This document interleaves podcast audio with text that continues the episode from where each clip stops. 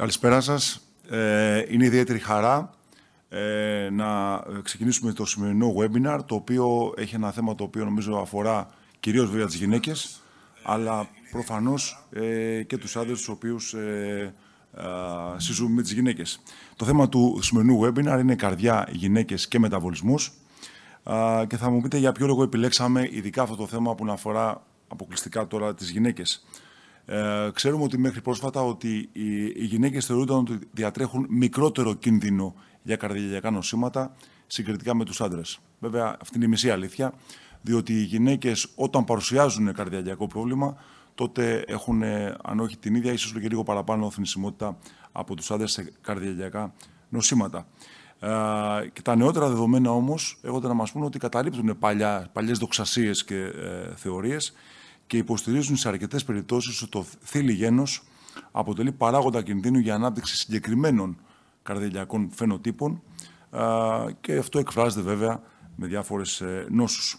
Παράλληλα, εμφανίζουν πιο άτυπα, πιο ήπια συντόματα πολλές φορές στην αρχή, γεγονός που καθιστά τη διαχείρισή τους καμιά φορά πιο περίπλοκη για τον κλινικό γιατρό και συγκεκριμένα και για τον καρδιολόγο.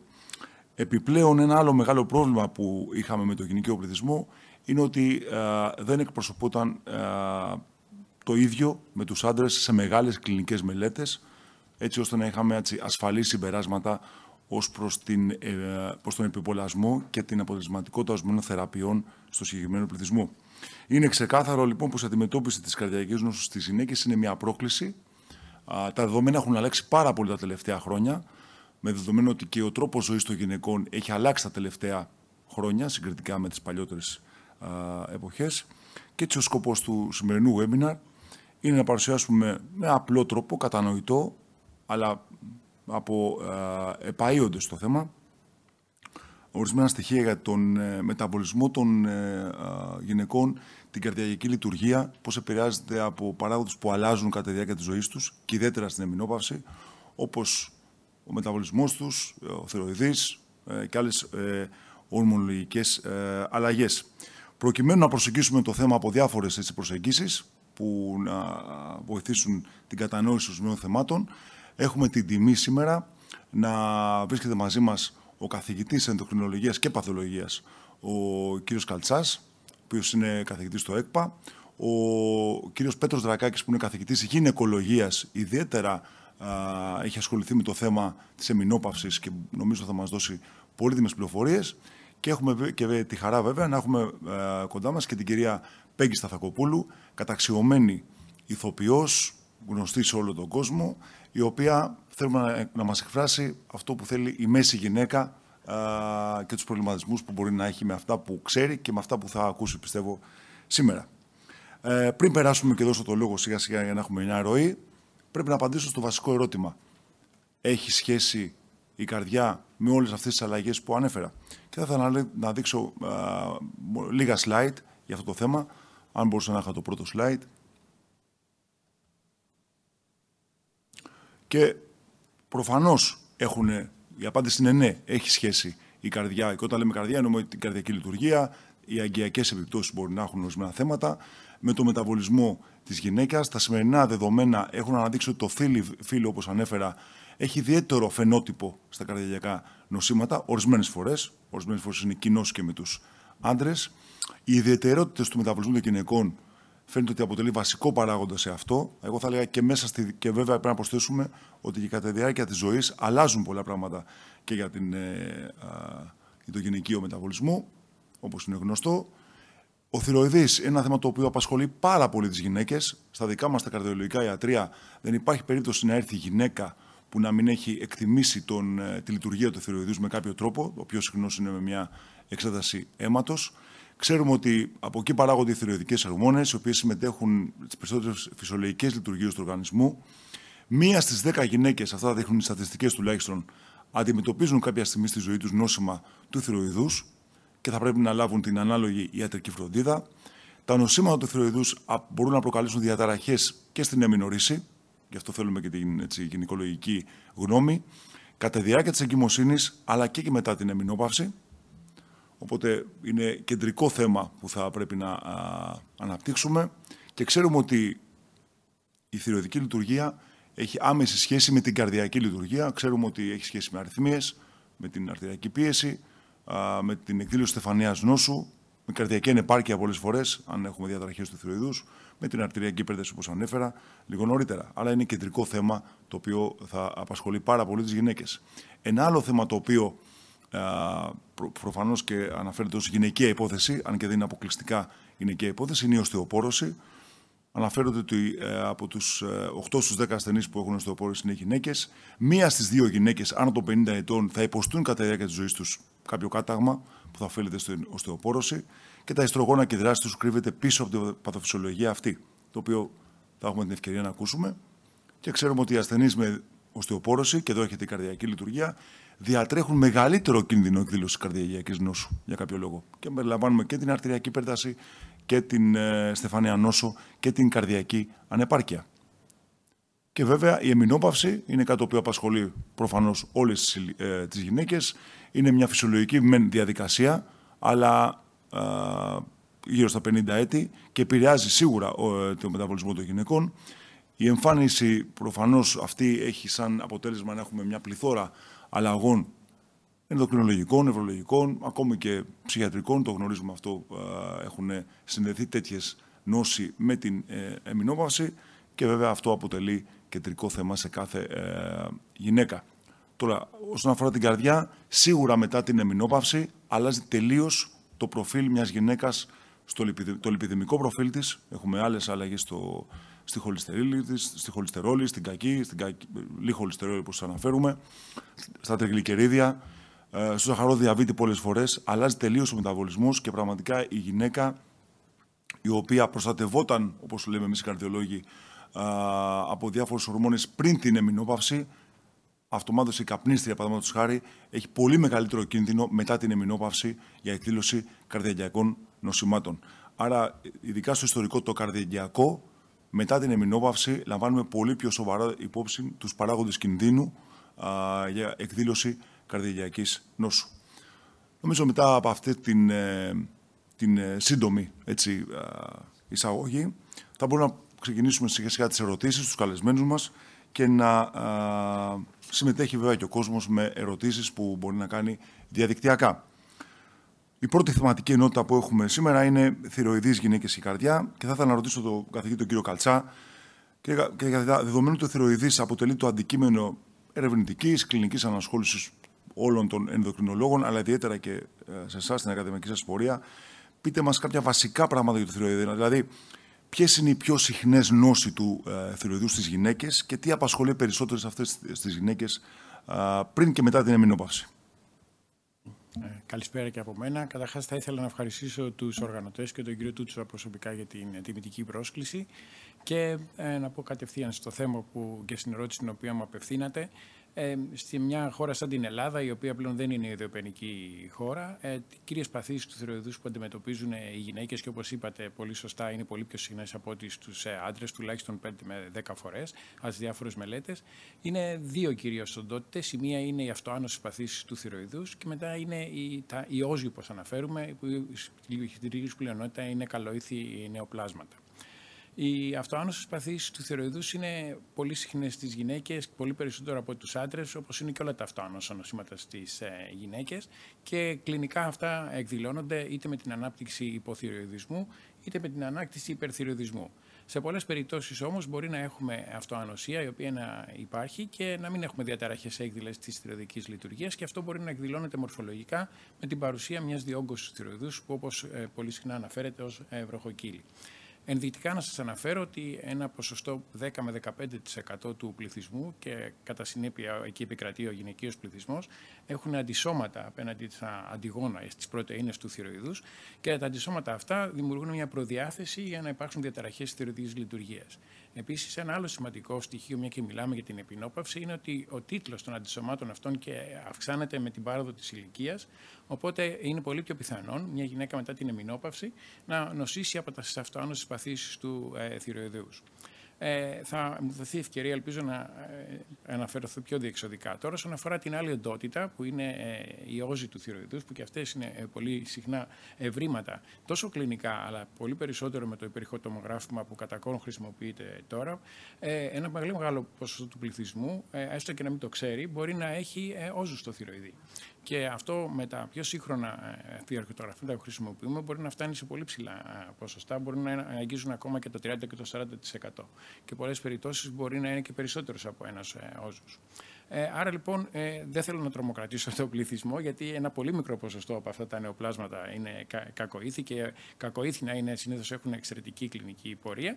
Αλλά ε, σαν κλινικός ενδοκρινολόγος, αυτά είναι τα προβλήματα που αντιμετωπίζουμε στην κλινική πράξη και γι' αυτά προσέρχονται οι ασθενείς με τις διάφορες διαταραχές της θηροειδική λειτουργίας που άλλοτε μπορεί να είναι έκθλες και άλλοτε μπορεί να είναι όπως αναφέρουμε εμείς υποκλινικές, δηλαδή να μην έχουμε τέτοια μεγάλη διαταραχή των θηροειδικών ορμονών ώστε να προκαλούν τα συμπτώματα τα οποία ε, συνδέονται με την εμφάνιση των διαταραχών αυτών.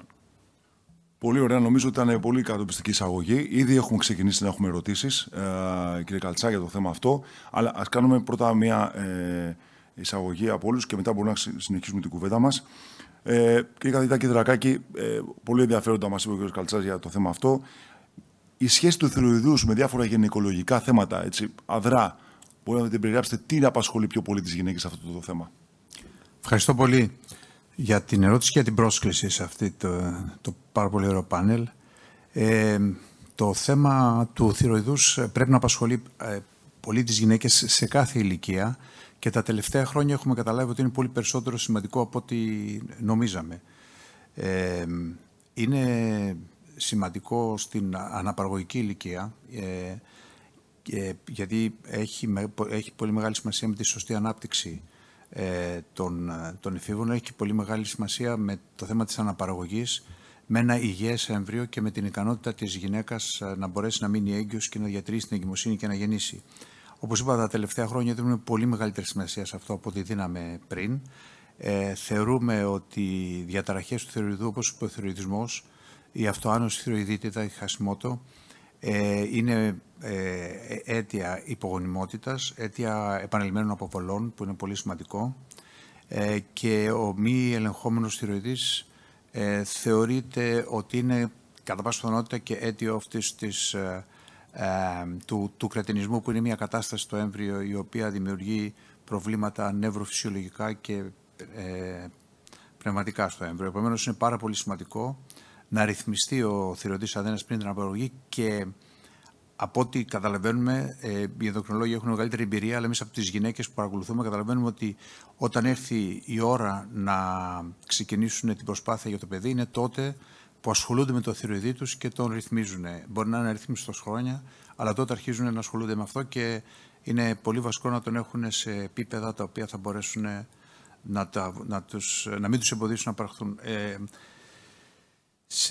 Ευτυχώς ε, και σε συνόηση με τους ενδοκρινολόγους, οι οποίοι ε, και αυτοί πλέον έχουν κατανοήσει, όπως και εμείς τα τελευταία ότι είναι πολύ σημαντικό, ε, μπορούμε πλέον, έχουμε συμφωνήσει σε κάποιες τιμές, ειδικά τη TSH, τη ορμόνης που πάει την έκκληση των ορμονών του θηροειδούς, να είναι πολύ συγκεκριμένες και πολύ πιο χαμηλές από ότι είναι οι φυσιολογικές ορμόνες. Δηλαδή, μια γυναίκα, ένας άντρας ή μια γυναίκα η οποία δεν θέλει να κάνει παιδί μπορεί να έχει ε, ε, ένα αριθμό τη TSH όπως να το 4,5-5 μονάδες. Εμείς το θέλουμε πολύ χαμηλό στο 2 στο 2,5 και αυτό έχει γίνει αντιληφθότερο τελευταία και πρέπει να το ξέρουν όλες οι γυναίκες ότι μια γυναίκα ευθυροειδική δεν, δεν σημαίνει απαραίτητα ότι μπορεί να, ότι, ότι είναι εντάξει ως προς θέμα της αναπαραγωγής. Πρέπει να είναι πολύ χαμηλότερες και το συζητήσουμε ίσως αργότερα.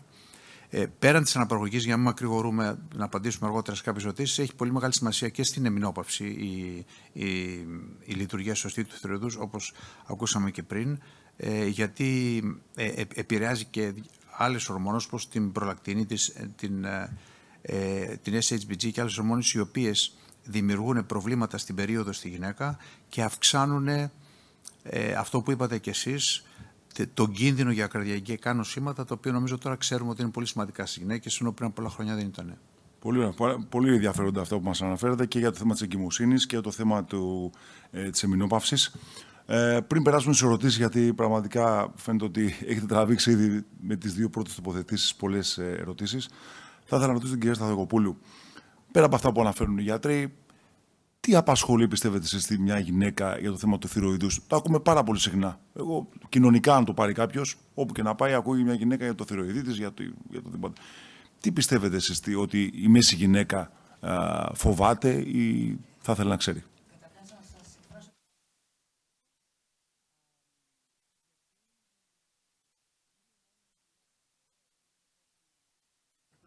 Το μικρόφωνο, αν θέλετε. Ε, έναν ολόκληρο χώρο γυναικών διαφόρων ηλικιών. Ε, είναι πολύ τιμητικό και σας ευχαριστώ για την πρόσκληση. Ε, θα ήθελα να κάνω μια πολύ εισαγωγική τοποθέτηση σε ό,τι αφορά γενικότερα τα ζητήματα υγείας και τη σχέση μιας γυναίκας με την ιατρική επιστήμη. Είναι σίγουρο ότι τρέφουμε όλοι βαθύτατο σεβασμό ε, και ως άνθρωποι και ως γυναίκες προς αυτή την υπέροχη επιστήμη. Εγώ προσωπικά ήθελα και από πολύ μικρή να ασχοληθώ με την ιατρική. Αυτό με οδήγησε στην πορεία της ζωής μου, ανεξάρτητα από τις σπουδές μου που ήταν στη νομική και στο θέατρο, να παρακολουθώ τα ζητήματα, τα ιατρικά και επειδή και στην οικογένειά μου και εγώ προσωπικά είχα δυσκολίες σε ό,τι αφορά την υγεία μου, προσπαθώ πάντα να καταλάβω τη λειτουργία του σώματος.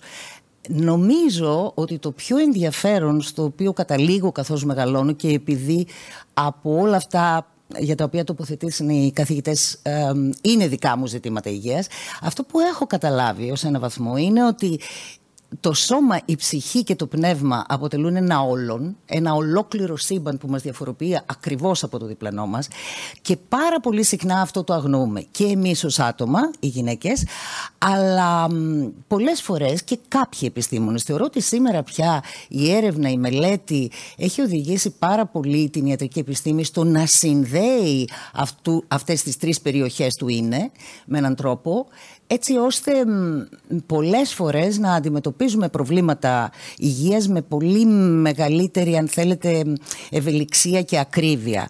Τώρα σε ό,τι αφορά τις καρδιοπάθειες ε, που αναφερθήκατε πρώτος εσείς ε, πρέπει να πω ότι είναι αλήθεια ότι πολύ πρόσφατα και εγώ ε, άρχισα να μελετώ τα ζητήματα των καρδιολογικών παθήσεων στις γυναίκες γιατί υπάρχει αυτός ο μύθος ότι εμείς οι γυναίκες και μάλιστα καθώς μεγαλώνουμε είμαστε οριακά άτρωτες. Πράγματι δεν ήξερα ότι αποτελεί μάστιγα. Θεωρούσα ότι όπως νομίζω οι περισσότερες από εμάς, ότι ο καρκίνος του μαστού, για παράδειγμα, είναι μια πολύ πιο σοβαρή και επικίνδυνη ασθένεια, πιθανότατα θανατηφόρα μερικές φορές. Αυτό που δεν ξέρουμε είναι ότι πραγματικά υπάρχουν ε, καρδιακές παθήσεις όπως είναι η ορθοστατική ταχυπαλμία, όπως είναι η στεφανιαία νόσος, όπως είναι κάποιες δυσπλασίες ε, της ε, βαλβίδος της ε, καρδιάς μας που πραγματικά εμφανίζονται από κάποια ηλικία και μετά πολύ πιο συχνά. Και όπως είπατε επειδή είναι και άτυπες, η κλινική εικόνα είναι άτυπη και για μας αλλά πολλές φορές και για τους γιατρούς μας, πραγματικά μπορεί να μας ξεφύγει. Άρα η έγκαιρη διάγνωση που προϋποθέτει βέβαια πρόληψη, που προϋποθέτει συχνό, συχνές εξετάσεις, νομίζω ότι μπορούν να μας βοηθήσουν και να μην μας πανικοβάλλουν. Γιατί πρέπει να πω ότι οι γυναίκες μετά τα 50 εγώ λέω είμαστε όριμες, ε, κάποιοι λένε είμαστε μεγάλες. Ε, εμείς οι όριμες λοιπόν κοπέλες ε, πολύ εύκολα με όλα αυτά τα επιμέρους ζητήματα υγείας που θίξατε όλοι ε, βιώνουμε λίγο μια σκοτεινή εποχή. Εκεί που αρχίζουμε να πιστεύουμε πάρα πολλά πράγματα εναντίον του εαυτού μας. Οπότε νομίζω ότι αυτό θα μας δοθεί ευκαιρία να το συζητήσουμε λίγο παρακάτω. Για τον θηροειδή είναι δεδομένο ότι οι περισσότερες γυναίκες αντιμετωπίζουν κάποια στιγμή προβλήματα. Εγώ θα έλεγα ότι πέρα από την ηλικία της οριμότητας, τέτοια προβλήματα ε, ενδοκρινολογικά εμφανίζονται πολλές φορές από την εφηβεία και μετά. Και γι' αυτό έχουμε και μεταβολές βάρους, πράγμα το οποίο σήμερα δημιουργεί πάρα πολλά προβλήματα στα κορίτσια μας, ε, τόσο με τη βουλημία όσο και με την ε, νευρική ανορεξία, που σημαίνει ότι οφείλουμε να ελέγχουμε το κομμάτι το ορμονολογικό και επομένως και τον ε, ενδοκρινή αυτό αδένα για να μπορούμε να αντιμετωπίσουμε, να θεραπεύσουμε αυτό και φαρμακευτικά και να μην ε, μπαίνουμε σε σκοτεινές περιοχές άλλες. έχω πρόβλημα με το θηροειδή μου. Ε, επιφυλάσσομαι να μιλήσω στην πορεία ε, περισσότερο για τις συνέπειες αυτής της ασθένειας. Πολύ ωραία, σας ευχαριστούμε πάρα πολύ. Ε, εγώ να, να μεταφέρω κάποιες ερωτήσεις ήδη που υπάρχουν για να συνεχίσουμε την κουβέντα. Βλέπω τρει-τέσσερι ερωτήσεις έχουν να κάνουν με το ίδιο πράγμα. Πώς καταλαβαίνουμε, αν δεν κάνουμε εξετάσεις, ότι έχουμε πρόβλημα στο θηροειδή. Εγώ να πω από την καρδιολογική άποψη, γενικότερα αυτό που λέμε ότι αν έχουμε υποθυροειδισμό, αυτό σχετίζεται κυρίως με βραδικαρδία, αλλά είναι σπάνιο και ε, αλλαγή του μεταβολισμού. Στον υπερθυροειδισμό πολλές φορές όμως έχουμε ταχυκαρδία, εφίδρωση και αυτό κάτι το οποίο πάντα ελέγχουμε σε ανθρώπους οι οποίοι παραπονιούνται για αριθμία, για ταχυκαρδία, για οτιδήποτε έχει να κάνει με, ε, με αριθμία γενικότερα. Πάντα ελέγχουμε το θηροειδή. Αλλά θα ήθελα την άποψη του κ. Καλτσά, ε, γιατί έχουμε τέτοιες ερωτήσεις. Πώς καταλαβαίνουμε, ε, αν δεν κάνουμε ερωτήσεις, ότι έχουμε θηροειδή, όπως επίσης και μετά από την ολική θηροειδομή, τι εξετάσεις κάνουμε για πρόληψη και για παρακολούθηση. Έτσι, ε, απλά, απλά για να προχωρήσουμε. Ευχαριστώ για την ερώτηση. Ε, θα, είναι, όπως σας ανέφερα, είναι πολύ συχνές οι παθήσεις στις οποίες έχουμε διαταραχές της θηροειδικής λειτουργίας.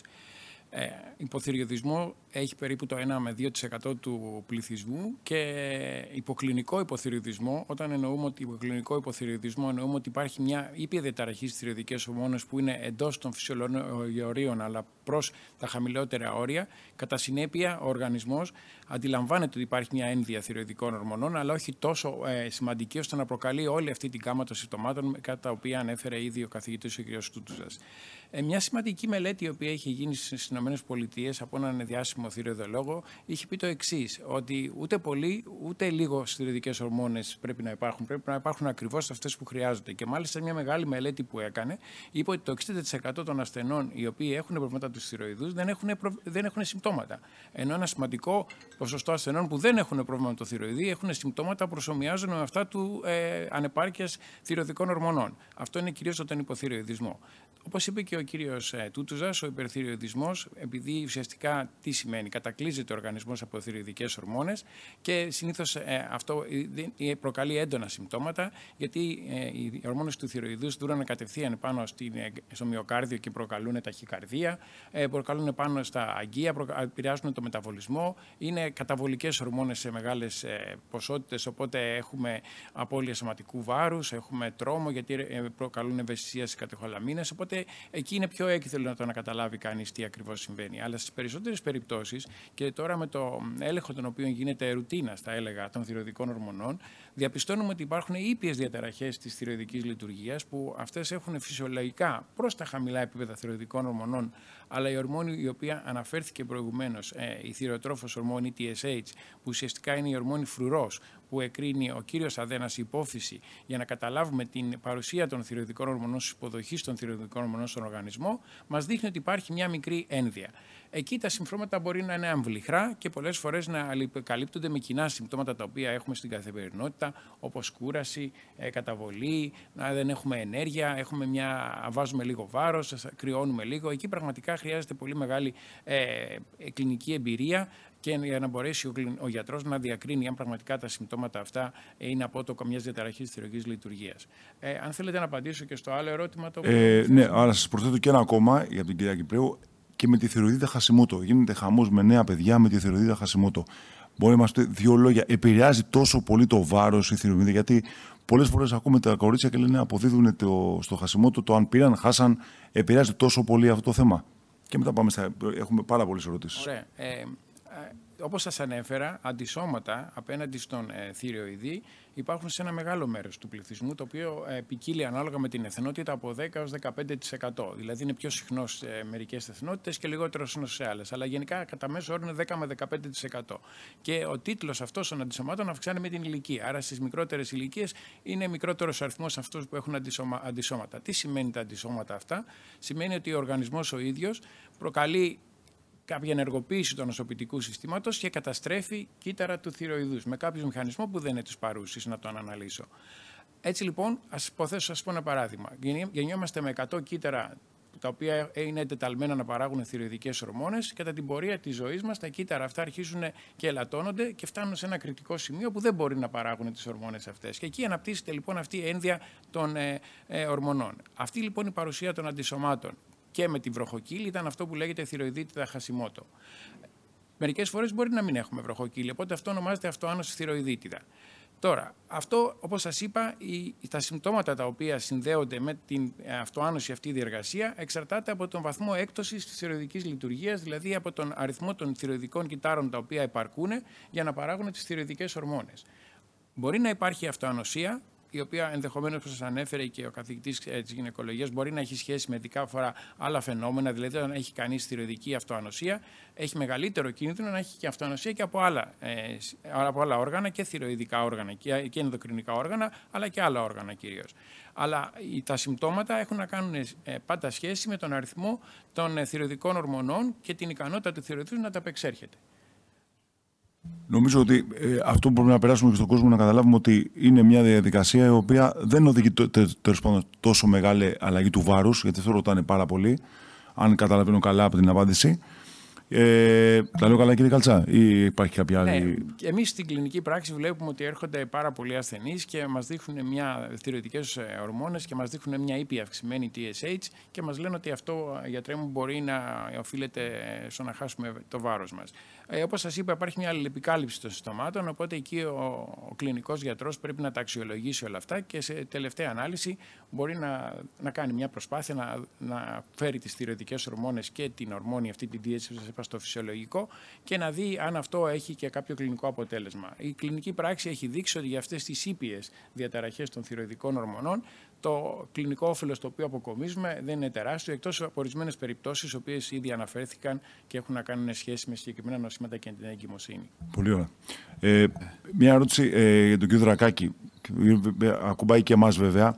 Καλησπέρα από την κυρία Πέτση. Ε, πόσο επηρεάζει η ορμονοθεραπεία μετά από CA του ε, την εμφάνιση και την πορεία αυτοάνωσων και καρδιολογικών νοσημάτων; Εγώ να αναφέρω από την πλευρά μου τα καρδιολογικά ότι όταν, συνυπάρχει, όταν έχει γίνει και ακτινοβολία σε καρκίνο μαστού, τότε πράγματι μπορούμε να δούμε όψιμα, δηλαδή μετά από αρκετό καιρό, χρόνια, ε, στεφανία νόσο, βαλβιδοπάθειες, ε, παρατηρούμε δυστυχώς, πολύ, δυστυχώς εννοώ ότι ε, έχουν σωθεί άνθρωποι από το, οι γυναίκες από το θέμα του καρκίνου, αλλά προφανώς παρουσιάζονται όψιμα πολλές επιπλοκές. Ε, κύριε καθηγητά, τι λέτε, σε ημαστού αυτοάνωσα νοσήματα, ε, όπως επίσης για να ε, πω και την άλλη ερώτηση από την κυρία Κυπρέου, Uh, απάντησε ο κ. Καλτσάς στην πρώτη ερώτηση. Απλώς λέει το εξής. Βέβαια, πάει στο τρίτο θέμα μας της σημερινής μέρας, αλλά από τώρα μπορούμε να το απαντήσουμε. Είμαι 51, γυναίκα προφανώς. Όντας στην κλιμακτήριο, έχω μέσα αυξημένη τιμή χολυστερίνης 220 και μου, άρχισαν, και μου συνήθισαν να ξεκινήσω θεραπεία ε, με χαπάκια που μειώνουν τη χολυστερίνη. Προφανώς τα τίνε εννοεί. Δεν μπορεί να την ελέγξω με τη διατροφή.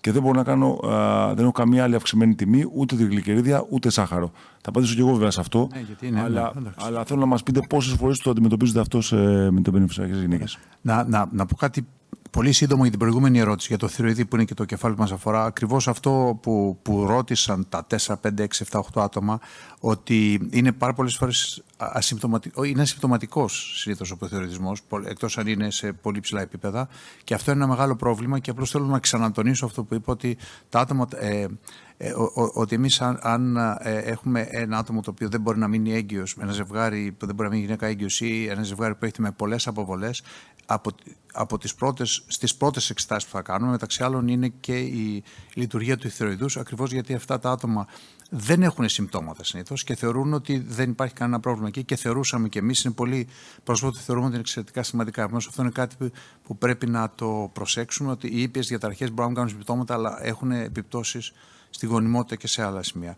Τώρα, ό, όσον αφορά ε, το θέμα της, ε, της χημειοθεραπείας μετά από καρκίνο του μαστού, δεν μιλάμε για το θηροειδή, δεν μιλάμε αν έχει επίπτωση στο θηροειδή, αν έχει επίπτωση στο αυτοάνωσα. Γενικότερα, ναι. Προφανώς, ε, ούτως άλλως, τα, τα αυτοάνωσα από ό,τι ξέρουμε είναι κάτι το οποίο ουσιαστικά υπάρχει εγγενετής και ανάλογα, ε, ε, εκδηλώνεται ανάλογα με διάφορες καταστάσεις και προφανώς όπως εκδηλώνεται καρδιοϊκά και μετά από χημειοθεραπεία μπορεί να εκδηλωθεί σε άτομα που έχουν την προδιάθεση γιατί ε, πέφτει η άμυνα του οργανισμού και ε, μπορούν να εκδηλωθούν σε κάποιο ε, βαθμό αργότερα. Αλλά όπως είπατε το σημαντικό είναι ότι γλιτώσαν από τη βασική νόσο. Οπότε δεν, δεν, ε, ποτέ δεν έχουμε πει ότι δεν θα γίνει χημειοθεραπεία για τον καρκίνο του μαστού μήπως προκύψουν αυτοάνωσα, μήπως προκύψουν καρδιακά προβλήματα. Τώρα για τη χολυστερίνη, ε, εντάξει αυτό βέβαια αφορά τους ε, παθολόγους, ε, είναι Ξέρουμε ότι στην εμινόπαυση, θα το πούμε και αργότερα, ε, ένα από, τα, ένα από το πρόβλημα είναι ότι υπάρχουν διαταραχές του μεταβολισμού.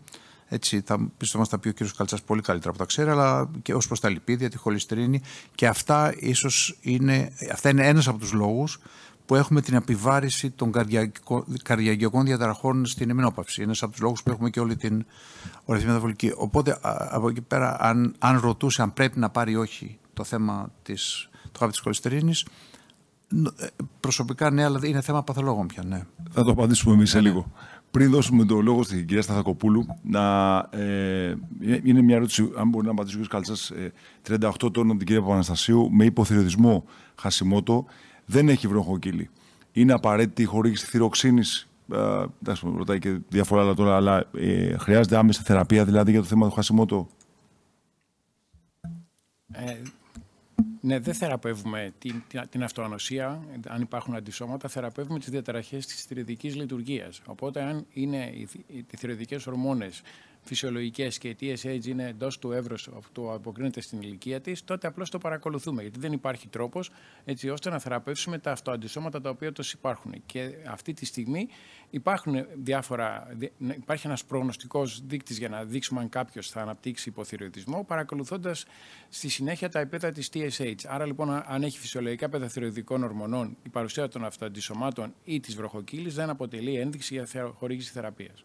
Τέλεια. Άρα αυτό, η απάντηση είναι ότι ε, αυτό που είπε ο Καλτσάς, παρακολουθούμε τη DSH και αναλόγως τη DSH α, λαμβάνουμε τις αποφάσεις μας για θεραπεία.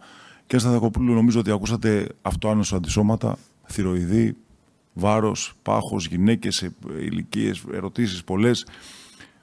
Τι κάνει η μέση γυναίκα, πιστεύετε ότι πρέπει να πηγαίνει τελικά στο γυναικολόγο, στον ενδοκρινολόγο, ούτως ή άλλως. Στον καρδιολόγο θα πάει. Αλλά λέμε και στους υπόλοιπους. Κοιτάξτε, απευθύνεστε σε μια γυναίκα η οποία έχει αρκετά αυτοάνοσα νοσήματα και μεταξύ αυτών φυσικά και ε, υποθυριδισμό. η αλήθεια είναι ότι επειδή πραγματικά δεν έχουμε πάντα δείγματα αυτής της δυσλειτουργίας τους θηροειδούς και εγώ το κατάλαβα και το, το βρήκα μπροστά μου όταν αποφάσισα να γίνω μητέρα και επειδή ανήκω σε αυτή την κατηγορία γυναικών που στην όρημη ηλικία αποφασίσαμε, στα 44 μου απέκτησα την κόρη μου πριν 17 χρόνια και ε, αν με ρωτάτε ήταν η καλύτερη στιγμή. Παρόλα αυτά, της ζωής μου, γιατί τότε ήμουν έτοιμη να γίνω μητέρα. Ε, νομίζω ότι είναι πρόβλημα των σύγχρονων γυναικών αυτό, το κομμάτι της ηλικίας που αποφασίζουμε να γίνουμε μητέρες. Παρ' όλα αυτά θέλω να πω ότι τότε μπόρεσα μέσα σε έναν ευρύτερο έλεγχο, ε, ακριβώς επειδή υπήρχαν δυσκολίες, να καταλάβουμε ότι υπάρχει ένα πρόβλημα με το θηροειδή, το οποίο έκτοτε το ρυθμίσαμε και το παρακολουθώ. Ε, και φαρμακευτικά εναλλάσσουμε πολλές φορές τις ε, θεραπείες. Νομίζω λοιπόν ότι είναι ένα ζήτημα που κάποια στιγμή το ανακαλύπτει κανείς δεν υπάρχει λόγος, νομίζω εγώ, σαν μέση γυναίκα, να τρομοκρατούμαστε. Υπάρχει πια τρόπος να αντιμετωπιστεί.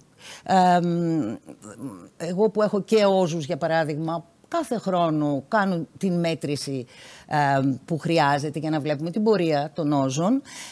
νομίζω λοιπόν ότι δεν χρειάζεται τρόμος, όμως ο φόβος μειώνεται πάντα όταν προσπαθούμε να ελέγχουμε όλο και πιο συχνά το μέρος του σώματος που ε, πάσχει. Επομένως, ε, θα έλεγα ότι μια χαρά είναι η ζωή και με τον υποθυριασμό. Θα ήθελα να πιαστώ αυτό που είπατε για το θέμα της ηλικίας και θα ήθελα τη γνώμη του κ. Δρακάκη, ο οποίος έχει πολύ μεγάλη έτσι, εμπειρία σε αυτό. Mm. Ποια είναι η γνώμη σας για το θέμα της ε, ηλικίας της εγκυμοσύνης ως προς το μεταβολισμό; Ήθελα να το σχολιάσω κι εγώ. Να, ε, ε, ε, ήθελα να συγχαρώ για την εγκυμοσύνη ε, την κυρία Σταθακοπούλου και χαίρομαι που όταν σταθήκατε όριμη ήρθε το, το παιδί. Αλλά δεν θα ήθελα να περάσουμε το μήνυμα ότι να, να οριμάζουν οι γυναίκες το παιδί σε αυτή την ηλικία. Ε, είναι λίγο δύσκολο. Είναι λίγο δύσκολη η τεκνοποίηση σε αυτή την ηλικία. Και ε, ε, όπως είπατε και πριν, ε, μια γυναίκα στα 50, στα 55, στα 60 είναι νεότατη πλέον. Νεότατη πλέον. Δυστυχώς οι οθήκες της δεν ακολουθούν την ηλικία της πλέον. Και ε, εγώ προσωπικά θα, θα ήθελα να τονίσω και θα την ελπίδα να, να, να οριμάζουν λίγο νωρίτερα οι περισσότεροι για το θέμα του παιδιού, γιατί μετά ε, υπάρχουν ε, δυσκολίες ως προς το θέμα της εκνοποίησης και να συμβουλεύονται το γιατρό τους για άλλες λύσεις. Έχουμε Ε, τώρα πάρα πολλές λύσεις μεταξύ των οποίων θα, θα το αναφέραμε και στο θέμα της εμεινόπαυση, το λέμε και τώρα, το θέμα της κατάψυξης των αερίων, το οποίο γίνεται σε οποιαδήποτε ηλικία. Ε, το οποίο γίνεται τα τελευταία χρόνια, δηλαδή από το 2013-2014 και μετά που είναι λίγα χρόνια. Δεν γινόταν πριν, δεν υπήρχε τεχνική για να γίνει. Και αυτό αποδεσμεύει τη γυναίκα από πάρα πολλά ψυχολογικά και κοινωνικά προβλήματα. Ξέρει ότι ε, μπορεί οποτεδήποτε να αποφασίσει να χρησιμοποιήσει τα ωραία της και να κάνει παιδί. Δεν εξαρτάται από μια σχέση για να κάνει να βρει μια σχέση για να κάνει παιδί σε μια συγκεκριμένη ηλικία και μπορούμε να το συζητήσουμε και αργότερα. Είναι πάρα πολύ βασικό και μάλιστα τώρα και η, η αρχή της υποβοηθούμενης αναπαραγωγής αύξησε και το όριο από 50 στα 52. Μέχρι τώρα δεν μπορούσες να κάνεις εξωσωματική πάνω από τα 50, απαγορευόταν, το έχει φτάσει στα 52, γιατί ακριβώς καταλαβαίνουμε όλοι και μια γυναίκα 50, 51, 52 ετών είναι νεότατη και αν είναι υγιής μπορεί να, να γεννήσει. Δυστυχώς δεν μπορεί να μείνει έγκυος και αν έχει καταψύξει τα βαρέα της αυτό δεν αποδεσμεύει. Οπότε αυτό ήθελα να το κάνω έτσι λίγο στα σχόλια και να το έχουμε υπόψη μας. Ε, έχει μπει πλέον σε όλες τις οδηγίες και στην Αμερική θεωρείται και malpractice να μην ενημερώσεις τη γυναίκα, η οποία δεν έχει σύντροφο, δεν έχει ξεκινήσει το να προγραμματίσει την οικογένειά της σε μια ηλικία 30, 32, 30 χρόνων, ότι θα μπορούσε να έχει και αυτή τη λύση, γιατί όταν την αποφασίσει μετά τα 40 μπορεί να πια αργά. Ήταν πολύ καλή η παρέμβαση. Πιαστήκαμε από αυτό της, ε, την εμπειρία της κυρίας Σταθακοπούλου, αλλά νομίζω και η γνώμη του κ. Δρακάκη και η επιστημονική άποψη γενικότερα. Μια μικρή συμπλήρωση θα βέβαια, ήθελα μόνο. Ε, σε καμία περίπτωση δεν μπορεί η προσωπική εμπειρία και η δική μου και άλλων γυναικών να αποτελέσει μήνυμα ή να παρερμηνευτεί και δεν πρέπει. Απλώς η αλήθεια είναι, και αυτό το ξέρετε πολύ καλά ως διαπρεπής ε, γυναικολόγος, ότι ε, πια ένας πολύ μεγάλος αριθμός γυναικών και δεν έχει να κάνει με την οριμότητα ως προς το αν είσαι έτοιμος να γίνεις μητέρα. Πολλές φορές οι συνθήκες μας επιβάλλουν τώρα πια στη σημερινή εποχή να έχουμε κάπως καθυστερήσει. Στη δική μου περίοδο ε, δεν υπήρχε αυτή η σπουδαία μέθοδος της κατάψυξης που αναφέρεστε, οπότε πάρα πολλές γυναίκες δοκιμάσαμε την εμπειρία των θεραπείων, των εξωσωματικών και ανησυχούμε εκ των υστέρων και για τις ε, πιθανές ε, παρενέργειες όλου αυτού που κάποτε κάναμε. Παρ' όλα αυτά, ε, νομίζω ότι η επιστήμη προχωράει ακριβώς για να στηρίζει τη γυναίκα σε όλες τις αποφάσεις της. Ναι, κρατάμε το πάρα πολύ αισιόδοξο μήνυμα της εγκυμοσύνης στα 44. Είναι πάρα πολύ ευχάριστο αυτό. Μας αρέσει να τα ακούμε. Δεν παροτρύνουμε κανένα. Όχι, αλλά είναι πολύ ευχάριστο να τα ακούμε και τουλάχιστον όσο μπορούμε ιατρικά, απλώς για να το κλείσουμε και αυτό, ε, ε, νομίζω δεν πρέπει να ανησυχείτε για τις θεραπείες. Ναι, ναι, ναι. Όσο ξέρουμε σήμερα, νομίζω δεν πρέπει να ανησυχείτε. Είναι εκατομμύρια γυναίκες σε όλο τον κόσμο, έχει αποφασιστεί αυτό. Δεν πρέπει να ανησυχούμε. Είναι περισσότερο στη σφαίρα της λίγο μυθοπλασίας και των εφημερίδων αυτών. Ωραία. Πριν προχωρήσουμε ε, στο επόμενο ερώτημα, βέβαια έχουμε πολλές ερωτήσεις. Δυστυχώς πρέπει να σας αναφέρω, δεν γίνεται να τις απαντήσουμε όλες λόγω χρόνου για να περάσουμε και στο επόμενο θέμα. Τελικά πρέπει να κρατήσουμε μόνο αυτό το θέμα, να το αναλύουμε μια μισή ώρα. Δεν πάση περιπτώσει. Ε, να απαντήσω εγώ σε ορισμένες ερωτήσεις που κάνετε για το αν η καρδιακή συχνότητα είναι των 47 σφιγμών το λεπτό ε, το βράδυ είναι φυσιολογική. Βεβαίως και είναι φυσιολογική, δεν υπάρχει κανένα πρόβλημα. Ε, στο δεύτερο είναι ότι αν η χολυστερίνη σας είναι υψηλή από μόνη της, δεν σημαίνει ότι πρέπει να πάρετε κάποιος χάπι, παρά μόνο αν έχει ένα αν είναι υψηλού κινδύνου άνθρωπος ή μετρίου κινδύνου, συνυπολογίζοντας και άλλους παράγοντες κινδύνου, όπως παραδείγματος χάρη το κληρονομικό, το κάπνισμα, αν έχει σαχαροδιαβήτη, αν έχει παξαρκία και πάλι λέγοντας. Άρα από μόνη της η χολυστερόλη δεν αποτελεί δείκτη για να πάρει κάποιος θεραπεία, είτε πρώιμη είτε μετά την εμεινόπαυση. Άρα συνυπολογίζουμε το συνολικό καρδιαγιακό κίνδυνο της, δε, της επόμενης δεκαετίας σε κάποιον για να πάρουμε απόφαση αν θα πάρει θεραπεία ή όχι. Εκτός αν έχει εγκατεστημένη Στεφανιάνος, τότε αλλάζει το θέμα. Ε, στο θέμα τώρα, αυτό που λέει και η Θεοδρακοπούλη με ρωτάει 280 χολυστερόλη και 95 HDL ε, και όχι καπνίστρια, νομίζω ειδικά εκείνη δεν πρέπει να πάρει ποτέ χάπι, γιατί με HDL ε, 95 νομίζω είναι σπάνιο ε, και πραγματικά είναι καταπληκτικό αυτό που ε, διαβάζουμε.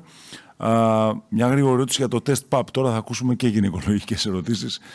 Ε, αν πρέπει να γίνει κάθε τρία χρόνια, αν δεν υπάρχει ιστορικό, ρωτάει η κυρία Μαρούλη, έχετε να πείτε κάτι; Ε, ναι, τώρα πλέον έχουν, έχουν αλλάξει οδηγίες για τα τεστ PAP.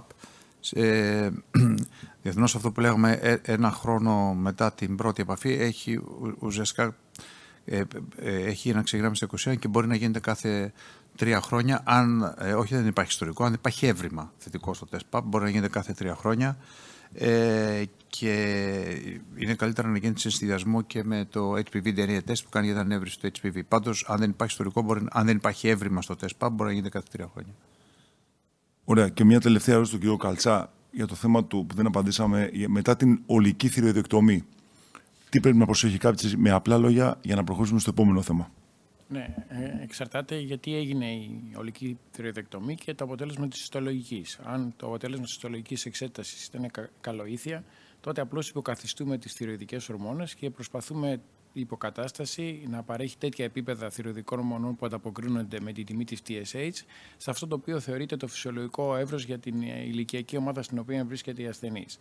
Αν όμως υπάρχει κακοήθεια, από εκεί και πέρα πρέπει κανείς να εκτιμήσει αν αυτός ο ασθενής, κακοήθεια εννοώ για ε, διαφοροποιημένο καρκίνο του θηροειδούς, γιατί υπάρχουν και κάποια άλλες σπανιότερες μορφές του θηροειδούς καρκίνου που είναι λίγο πιο επιθετικές, αλλά η συντριπτική πλειονότητα 80 με 85% είναι διαφοροποιημένος καρκίνος του θηροειδούς που έχει πολύ καλή πρόγνωση αφ' αυτού. Τότε λοιπόν πρέπει να δούμε αν ο ασθενής που υπέστη την εγχείρηση αυτή είναι σε ομάδα χαμηλού κινδύνου, μετρίου κινδύνου και υψηλού κινδύνου. Και ανάλογα λοιπόν με τα ευρήματα τα οποία έχει η ιστολογική, πρέπει να καθορίσουμε τη θεραπεία, η οποία θα είναι από απλή υποκατάσταση με καταστολή της TSH για κάποιο διάστημα, μέχρι χορήγηση ραδιενεργού ιωδίου και περαιτέρω θεραπεία, αν αυτό είναι απαραίτητο. Ε, ε, και η ερώτηση στο αν συνυπάρχει υποθυροειδισμό, μας ρωτάει η κυρία Σκαμάλου, ε, λόγω αφαίρεσης του θηροειδούς και ήπια ελεγχόμενα υπέρταση, τι πρέπει να προσέχεις σαν δείκτη παρακολούθησης, και θα απαντήσω και εγώ στο καρδιολογικό θέμα ο υποθυριοειδισμός για να ε, προκαλέσει υπέρταση, όπως ε, και εσείς νομίζω θα συμφωνήσετε, πρέπει να είναι αρκετά έκθυλος, γιατί τότε ουσιαστικά αυτό το οποίο γίνεται, η, η διασαλτική δράση την οποία εξασκούν οι θηροειδικές ορμόνες στα, αγία, το, στα μεγάλα αγία πάβει να υπάρχει, οπότε γίνεται σύσπαση των αγίων και αυξάνει η αρτηριακή πίεση.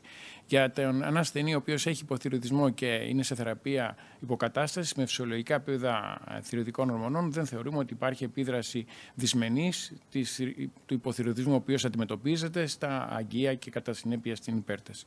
Πολύ ωραία. Ο υποθεωρησμό δεν μας κάνει τόσο πολύ από την. Ε, για, πρέπει να είναι τελείως ε, ανεξέλεγκτο σε για να μας κάνει προβλήματα. Παρά, παρά μας κάνει περιακαρδιακή συλλογή, βραδικαρδία. Αλλά γενικότερα ε, δεν μας προκαλεί τόσο μεγάλο πρόβλημα. Αλλά προφανώς, αν, αν έχει συνεπάρχει υπέρταση, θα πρέπει να το αντιμετωπίσει φαρμακευτικά. Νομίζω να πάμε στη δεύτερη ενότητα, στο θέμα της οστεοπόρωσης. Ε, και απευθύνομαι πρώτα στον κύριο Καλτσάκη. Κύριε Καθητά, έχετε μας κάνει μια εισαγωγή ειδικά με την οστεοπόρωση. Είναι συχνό νόσημα. Πόσο ε, απασχολεί τις γυναίκες, ειδικά με τα μνημοσιακά.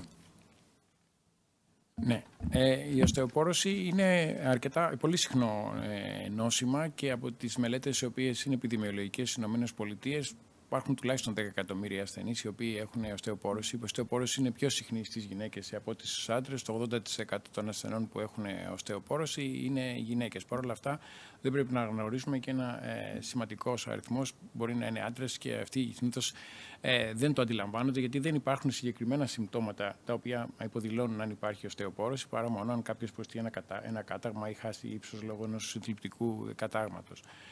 Ξέρουμε όμως ότι το πρόβλημα της ε, οστεοπόρωσης είναι πολύ σημαντικό, ε, κυρίως για τις ε, γυναίκες, γιατί αρχίζουμε και το ελέγχουμε. Μετά την εμεινόπαυση έχει πολύ μεγάλη σημασία η οστική μάζα με την οποία η γυναίκα φτάνει στην εμεινόπαυση, το οποίο έχει να κάνει σχέση με, το, με τις συνήθειες που είχε στη ζωή της και μερικά γονίδια, τα οποία κατευθύνουν ποια είναι το η μέγιστη κορύφωση της οστικής μάζας γύρω στην ηλικία των 30 ετών. Και μετά έχει πολύ μεγάλη σημασία και ο βαθμός στον οποίο υπάρχει η απώλεια του οστού μετά την εμεινόπαυση. Και αυτό έχει να κάνει άμεση σχέση με τα ιστρογόνα, γιατί μετά την εμεινόπαυση τα πίδα των ιστρογόνων ε, λογαριθμικά πέφτουν τουλάχιστον 25 φορές, μέχρι και 25 φορές. Οπότε ενώ η απώλεια οστού που ήταν από τα 30 έως τα 50 που είναι η ηλικία της εμεινόπαυση μπορεί να είναι περίπου 0,5 έως 1% ανά έτος, μετά την εμεινόπαυση θα είναι 3 και 5% ανά έτος. Οπότε φαίνεται ότι στην ε, εμεινόπαυση, τα 3 με 5 χρόνια μετά την εμεινόπαυση, περίπου το 20% της οστικής μάζας σε γυναίκες που έχουν προδιάθεση μπορεί να χαθεί. Οπότε λοιπόν ε, εκεί μπαίνει και η έννοια της οστεοπορώσεως, η οποία έχει να κάνει όχι μόνο με την οστική μάζα αλλά και την μικροαρχιτεκτονική δομή των οστών. Και έτσι λοιπόν αυξάνει την πιθανότητα να εμφανίσει κανείς κατάγματα. Και ξέρουμε από τη βιβλιογραφία και τα επιδημιολογικά δεδομένα ότι μία στις τρεις γυναίκες μετά την εμεινόπαυση θα υποστεί ένα οστεοπορωτικό κάταγμα και αυτό έχει μεγάλη νοσηρότητα και εθνισμότητα και ένας περίπου στους πέντε άντρες θα υποστεί ε, και αυτός σε ένα οστεοπορωτικό κάταγμα. Οπότε είναι πολύ σημαντικό να ξέρουμε ότι η οστεοπόρωση είναι μια πάθηση η οποία θα, θα συνοδεύσει τις γυναίκες και μην ξεχνάμε ότι η μέση ηλικία ε, επιβίωσης των γυναικών σήμερα στις δικές κοινωνίες είναι 82 ετών. Άρα λοιπόν από τα 50 και μετά που είναι η μέση ηλικία της, οστεο... της εμεινόπαυσης, περίπου το 1 τρίτο της ζωής των γυναικών θα το περάσουν στην εμεινόπαυση, οπότε αυτό υπάρχει ενέχει το κίνδυνο της ανάπτυξης καταγμάτων λόγω οστεοπορώσεως. Πολύ Μετά από την πολύ έτσι, προσεκτική εισαγωγή του κ. Καλτσά, Δεράκη, τι πρέπει να προσέχει μια γυναίκα την οστεοπόρωση. Δηλαδή, ναι. ε, μας είπε ο κ. Καλτσάς τις αλλαγές μεταξύ της οστικής μάζας από 30 με 50 έτη. Απλά, μια γυναίκα η οποία είναι 40-45 ετών, πότε θα πρέπει να ανησυχεί και τι θα πρέπει να προσέχει για παράγοντες κινδύνου για την οστεοπόρωση. Ναι, ε, νο, νομίζω το, το, το θέμα ούτως ή άλλως αφορά τις γυναίκες κυρίως, γι' αυτό και, και καλύφθηκε και πολύ καλά τον κύριο Καλτσά. Ε, η, ένα που θα πρέπει να προσέχει η γυναίκα είναι να μην καπνίζει, αν μπορεί. Γιατί ένας από τους παράγοντες που φέρνουν και πιο νωρίς την εμεινόπαυση, αλλά έχουν σχέση με το ζώο, είναι, η, είναι το κάπνισμα. Όσο πιο νωρίς έρθει η μηνόπαυση στη γυναίκα, τόσο αυξάνεται ο κίνδυνος για την οστεοπόρωση και τόσο μεγαλύτερο χρονικό διάστημα κρατήσει. Μην ξεχνάμε ότι υπάρχουν δύο-τρία χρόνια, ένα πριν την μηνόπαυση και δύο μετά, εκεί που γίνεται αυτό που ο κ. Καλτσά, πολύ μεγάλη απώλεια οστού που γίνεται μαζικά και ξαφνικά και αυτό καλό θα είναι να γίνει σε όσο μεγαλύτερη ηλικία. Επομένως, ε, ένα, ε, ένας που θα πρέπει να προσέξει το κάπνισμα, το οποίο φέρνει νωρίτερα την εμενόπιση από όσο ξέρουμε. Ε, υπάρχουν οικογενειακοί παράγοντες που φέρνουν νωρίτερα, για το οποίο μπορεί να κάνει κάτι γυναίκα. Θα πρέπει να ε, έχει μία, το lifestyle της, θα πρέπει ο τρόπος διαβίωσης να είναι τέτοιος ώστε να, να ευνοεί την άσκηση, την, την, την άσκηση, όχι τη βαριά άσκηση, αλλά την, την ελαφριά άσκηση η οποία θα χρησιμοποιεί όλους τους μυς του σώματος, δηλαδή το κολύμπι. Το γρήγορο περπάτημα. Αυτές οι, η, αυτή η άσκηση. Αερόβια, αερόβια, αερόβια και η οποία έχει σχέση με την ανακατανομή του το, των οστών, το οποίο είναι πολύ, ένας πολύ ζωντανός ιστός, δεν είναι το κόκαλο όπως πιστεύει ο κόσμος. Αυτό βοηθάει πάρα πολύ στο θέμα της ε, οστεοπόρωσης. Ε, από εκεί και πέρα ε, θα, είναι κάποιες νόσοι όπως η, η θεωρηδίτιδα, χασμό που είπαμε πριν, που και αυτή φέρνει λίγο πιο νωρίς την εμνόπαυση και ε, δημιουργεί πρόβλημα, να ρυθμίζει σωστά τις ορμόνες της, να, είναι, να είναι σωστά ρυθμισμένος ο θηροειδής. Ε, να, να ρυθμίζει τι γυναικολικές ορμόνες δεν μπορεί, γιατί οι γυναικολικές ορμόνες από ένα σημείο και μετά ε, είναι παθολογικές, γι' αυτό και επέχει η εμνόπαυση, αλλά μπορεί να, να ρυθμίσει τουλάχιστον τις ορμόνες του θηροειδούς για να μην συμβάλλει επιπλέον αυτό στο, στο θέμα της οστεοπόρωσης και της εμνόπαυση. Η διατροφή της. Ε, η διατροφή της να, να είναι αυξημένη στην, πρό, στην πρόσληψη ασβεστίου, είτε ένας από τους λόγους που οι γυναίκες έχουν, ε, είναι πιο επιρρεπείς στο πόρος από τους άντρες, πέραν της μεγάλης πτώσης των ιστρογόνων και της πτώσης της τεστοστερόνης που γίνεται νωρίτερα, ενώ στον άντρα γίνεται στα 75, οπότε οι οστεοπορητικοί άντρες είναι σε μεγαλύτερες ηλικίες, είναι ότι υπάρχει και πολύ μεγάλη κατανάλωση ασβεστίου και μηδενών στην εγκυμοσύνη στη γυναίκα. Επομένως, κάπως θα πρέπει να προσπαθεί να τα αναπληρώνει αυτά. Και βέβαια και διαιτητικά, ε, όσο μπορεί πέραν του ασβεστίου, τα, συνήθως τα, ε, τα, μαλακά τυριά, τα μαλακά παχιά τυριά, αν μπορεί να τα, αν μπορεί να τα φάει, ε, η, ε, ορισμένα τυριά όπως η δηλαδή διά, διά, διάφορα, να, να συμβουλευτεί το γιατρό της για, για, το θέμα της διατροφής που είναι σημαντικό. Νομίζω η άσκηση, η σωστή άσκηση είναι πάρα πολύ σημαντικό. Ε, το, η, η, η ρύθμιση των ορμονών του θηροειδούς, γιατί όπως είπαμε, οι γυναικολογικές δεν ρυθμίζονται στη μηνόπαυση. Το θέμα του καπνίσματος ε, είναι πάρα πολύ. και το θέμα της διατροφής, αυτά είναι πάρα πολύ σημαντικά ε, για τη γυναίκα. Κάτι που να κάνει και ίδια. Και ένα τελευταίο που θα το καλύψουμε και αργότερα να το πω για τα, για τα αντισυλληπτικά που είναι μέσα στα επόμενα, να το πω τώρα. Είναι, ξέρουμε ότι αν η, η γυναίκα πάρει αντισυλληπτικά περιεμινοπαυσιακά, έτσι, α, α, αυτό τη βοηθάει ε, βέβαια, αν δεν υπάρχουν άλλες αντεδείξει. Τη βοηθάει να ξεκινήσει την ημινόπαυση με ένα δείκτη τουλάχιστον 2-3% παραπάνω, το οποίο είναι αρκετά σημαντικό γιατί ακούσαμε ότι εξαρτάται από το πώς ξεκινάς για να το φτάσεις. Ε, πριν απαντήσεις να συμπληρώσω κάτι ο Καλτσάς, ναι, να, του, ναι. να του δώσω και μια ερώτηση από, ε, που έχουμε από την αρχή για την εμεινόπαυση. Ε, γιατί ο κ. Καλτσάς είναι και παθολόγος. Μετά το εμβόλιο της Άστρα Ζένεκα, που λέει μια κυρία Μίτσου που έκανε, πότε μπορεί να ξεκινήσει την αγωγή της ξανά για την οστεοπόρωση; Και συμπληρώστε ό,τι θέλετε. Ναι. Ε, θα ήθελα να συμπληρώσω σε αυτά που πολύ σωστά αναφέρατε ε, ότι εκτός από το κάπνισμα, το οποίο έχει πολύ σημαντικό ρόλο γιατί ε, ελαττώνει και τα επίπεδα των μη δραστικών ιστρογόνων τα οποία παράγονται μετά την εμεινόπαυση, πολύ σημαντικό ρόλο αρχίζει πλέον και αποκτάει και η κατανάλωση αλκοόλ. Και αυτό είναι πάρα πολύ σημαντικό γιατί η κατανάλωση αλκοόλ έχει αποκτήσει πλέον ε, τεράστιες διαστάσεις στην κοινωνία μας και μια πρόσφατη μελέτη η οποία έχει δείξει, έχει δείξει ότι πραγματικά η ελάχιστη κατανάλωση αλκοόλ είναι μηδέν. Άρα λοιπόν πρέπει να προσέχουμε πάρα πολύ την κατανάλωση αλκοόλ γιατί πέρα από τις άλλες επιβλαβείς επιπτώσεις που έχει γενικά και στον οργανισμό μας και κυρίως στον εγκέφαλο φαίνεται ότι προάγει την οστεοπόρωση ε, στις ε, γυναίκες. Και επίσης ε, μιλάμε τώρα για την ιδιοπαθή οστεοπόρωση και αυτό πρέπει να το διαχωρίσουμε. Δεν μιλάμε για παθολογικά αίτια τα οποία μπορεί να προκαλέσουν οστεοπόρωση για τα οποία μπορεί να εμφανιστούν και σε πολύ προημότερες ηλικίες. Άρα λοιπόν να διευκρινίσω ότι η ερώτηση και η εισήγηση την οποία έκανα αφορά την ιδιοπαθή οστεοπόρωση που είναι και ο κύριος, η κυρία αιτία η οποία εμφανίζεται πλέον η οστεοπόρωση στην καθημερινή πράξη και αυτή που την οποία αντιμετωπίζουμε, που είναι κυρίως η μετεπαναφυσιακή ε, οστεοπόρωση. Τώρα, όσον αφορά το άλλο ερώτημα, ε, το πρόβλημα με, το, με, τη, με την αγωγή της οστεοπορώσεως και το εμβόλιο της AstraZeneca δεν φαίνεται να υπάρχει μια σαφή ε, συσχέτιση. Σαφή συσχέτιση υπάρχει σε αυτούς που έχουν θρομβωτική τάση. Οπότε, αν παίρνετε αντισυλληπτικά, εκεί θα υπήρχε, αν παίρνετε δηλαδή τη θεραπεία υποκαταστάσεως για την οστεοπόρωση, εκεί θα είχε κάποιο νόημα. Αλλά τα κοινά φάρμακα που χορηγούνται πλέον για την ε, οστεοπόρωση δεν φαίνεται να έχουν άμεση σχέση, τουλάχιστον βαθμό που ξέρω εγώ, με την χορήγηση του εμβολίου. Αλλά ούτε και τα αντισυλληπτικά δεν τα διακόπτει κάποια γυναίκα για να κάνει το εμβόλιο; Ε, ε, εκεί υπάρχουν ε, συγκεκριμένες υπάρχουν περιπτώσεις επειδή τα αντισυλληπτικά αυξάνουν την, έχουν μια προθρομβητική δράση, δηλαδή αυξάνουν τις θρομβώσεις. Εκεί πρέπει να το συζητήσει για να δει και ποιο είναι το background, της, το υπόβαθρο της ασθενούς αυτής και αν υπάρχει κάτι τέτοιο το οποίο να υποδηλώνει ότι υπάρχει μια προδιάθεση εκεί ίσως κάτι, υπάρχει κάποια συζήτηση που πρέπει να γίνει για να αντιληφθεί τους δυνητικούς κινδύνους που υπάρχουν ανάλογα με και τις ηλικιακές ομάδες. Μιλάμε τώρα για τα παίρνει για της συλλητικά κάποιος για ηλικιακή ομάδα που είναι κατά τα 50 και εκεί ξέρουμε ότι στις χαμηλότερες ε, ηλικίες εκεί υπάρχει κάποιος μεγαλύτερος κίνδυνος και πρέπει να προσέχουμε λίγο περισσότερο.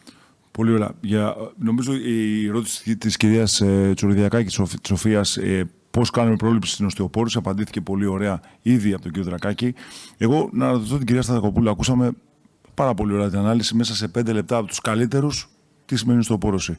Και έμεσα απαντάμε και στην ερώτηση που κάνει, ε, που κάνει μια ακροάτρια ε, για το θέμα της ε, τι πρέπει να προσέχουμε για την οστεοπόρωση. Τα είπε πάρα πολύ ο κ. Δακάκης ε, για τους παράγοντες κινδύνου. Από, τις, από την καρδιολογική άποψη να πω εγώ ότι ακριβώς ίδιοι, ακριβώς ίδιοι, περίπου οι ίδιοι παράγοντες κινδύνου είναι και η Στεφανία Νόσο. Και αυτό εξηγεί για ποιο λόγο οι ασθενείς που έχουν οστεοπόρωση έχουν και καρδιακά νοσήματα. Mm. Καπνίζουν πιο πολύ, δεν γυμνάζονται τόσο πολύ, και ε, υπάρχει σαρκία, κατανάλωση πιθανώς και αλκοόλ. Όλα αυτά προ, προκαλούν καρδιακά νοσήματα. Και βλέπετε ότι οι άντρες τα πληρώνουμε μετά τα 75, ενώ οι γυναίκες η ζημιά γίνεται 30 με 50 και η μεγαλύτερη ζημιά γίνεται ακριβώς πριν τα 50, στο 1-2 έτη. Και ρωτάω εσάς, απασχολεί μια γυναίκα 45, 40-45 ετών, τότε που γίνεται το, το μεγάλο κακό στην οστεοπόρωση, το κάπνισμα, το αλκοόλ που ακούσαμε, η παξαρκία, η έλλειψη άσκησης, εκτός του θέματος το καρδιακό και για το θέμα της αστεοπόρωση, έχει περάσει στη μέση γυναίκα αυτό; Νομίζω πως όχι. Νομίζω πως στη μέση γυναίκα δεν ε, έχει περάσει η ανάγκη της ε, ε, εξέτασης και της ε, δυνατότητας να δει λίγο έγκαιρα το οποιοδήποτε πρόβλημα. Είναι αλήθεια ότι μία στις τρεις γυναίκες βρίσκονται, θα έλεγα εγώ, μέσα σε ένα φάσμα μεταξύ οστεοπενίας και οστεοπόρωσης. Προσωπικά, επειδή η κλιμακτήριος ε, ξεκίνησε πάρα πολύ νέα, στη δική μου περίπτωση, μπήκα στη διαδικασία να ελέγχω πάρα πολύ με την εξέταση μέτρησης οστικής μάζας τι συμβαίνει και νομίζω ότι είναι πολύ σημαντικό να το κάνουμε πριν φτάσουμε στα 50 πριν εμφανιστεί η κλιμακτήριος ή η εμεινόπαυση, διότι αυτό μας δίνει τη δυνατότητα πολύ νωρίτερα να ξεκινήσουμε μια διαχείριση της καθημερινότητας διαφορετική.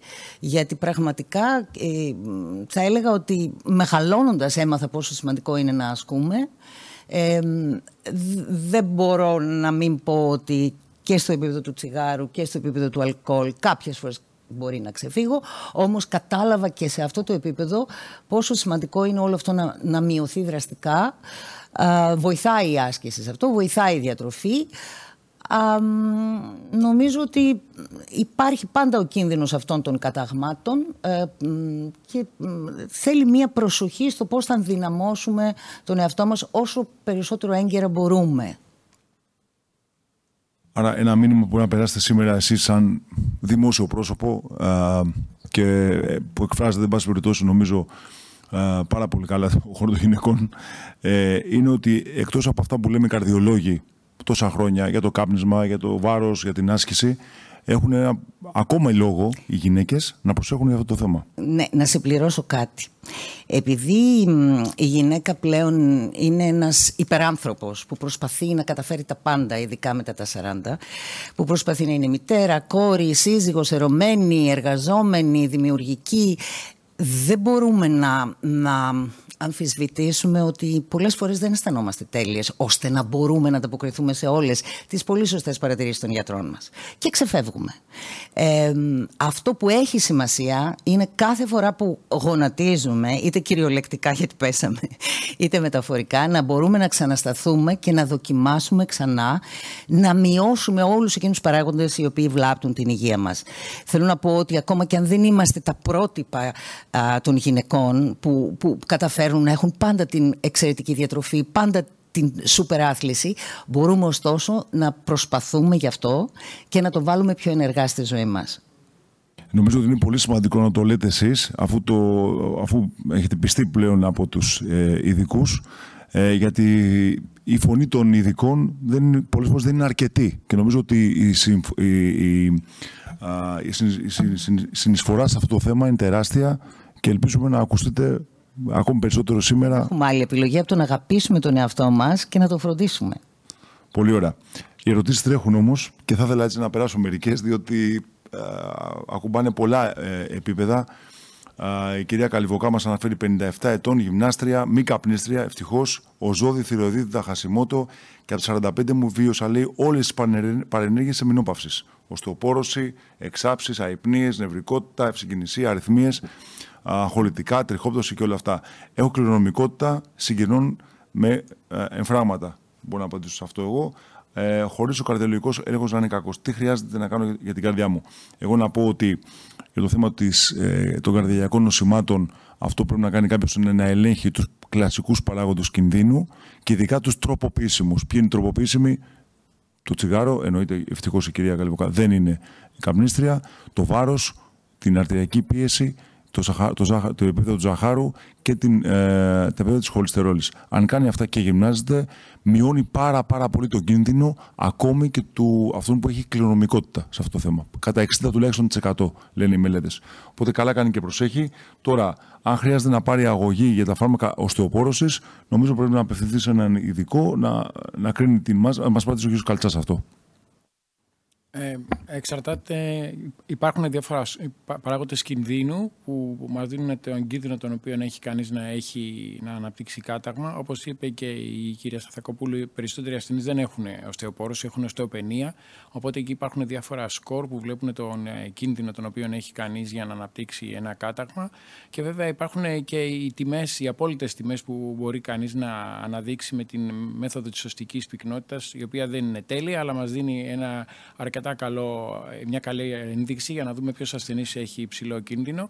Υπάρχουν ε, κατευθύνες γραμμές με συγκεκριμένες τιμές και αν απευθυνθεί στους κατάλληλους ε, ειδικούς που μπορεί να είναι ενδοκρινολόγοι, ρευματολόγοι, ορθοπαιδικοί, όσοι ασχολούνται ε, με την, ειδικά έχουν ένα ειδικό ενδιαφέρον με την οστεοπόρωση, θα μπορέσουν να την κατευθύνουν. Το, αυτό πάντως που πράγματα που πρέπει να λέμε είναι ότι πρέπει να έχει μια ορθολογική πρόσληψη βιταμίνης D και ασβεστίου και από εκεί και πέρα η επιλογή του θεραπευτικού σκευάσματος εξαρτάται από τον ε, κίνδυνο που έχει για να αναπτύξει κάταγμα. Υπάρχουν ε, πολλά και δραστικά φάρμακα τα οποία ε, στοχεύουν είτε να σταματήσουν το καταβολισμό του οστού και έτσι να κερδίσουμε σωστική μάζα που είναι ένας δείκτης της τη πιθανότητας να αναπτύξει οστεοπόρωση κανεί και κάταγμα και της ε, ανατομίας του οστού. Και υπάρχουν και φάρμακα τα οποία ε, προνοούνται περαιτέρω αναγέννηση του οστού ε, και τα οποία έχουν ε, και αυτά τι σαφές ενδείξεις. Άρα λοιπόν ένα ερώτημα για να απαντηθεί αυτό πρέπει να έχει την μπροστά τον ασθενή και να δει τον κίνδυνο τον οποίο έχει για να αναπτύξει ένα τέτοιο κάταγμα ώστε να επιλέξει την κατάλληλη θεραπεία.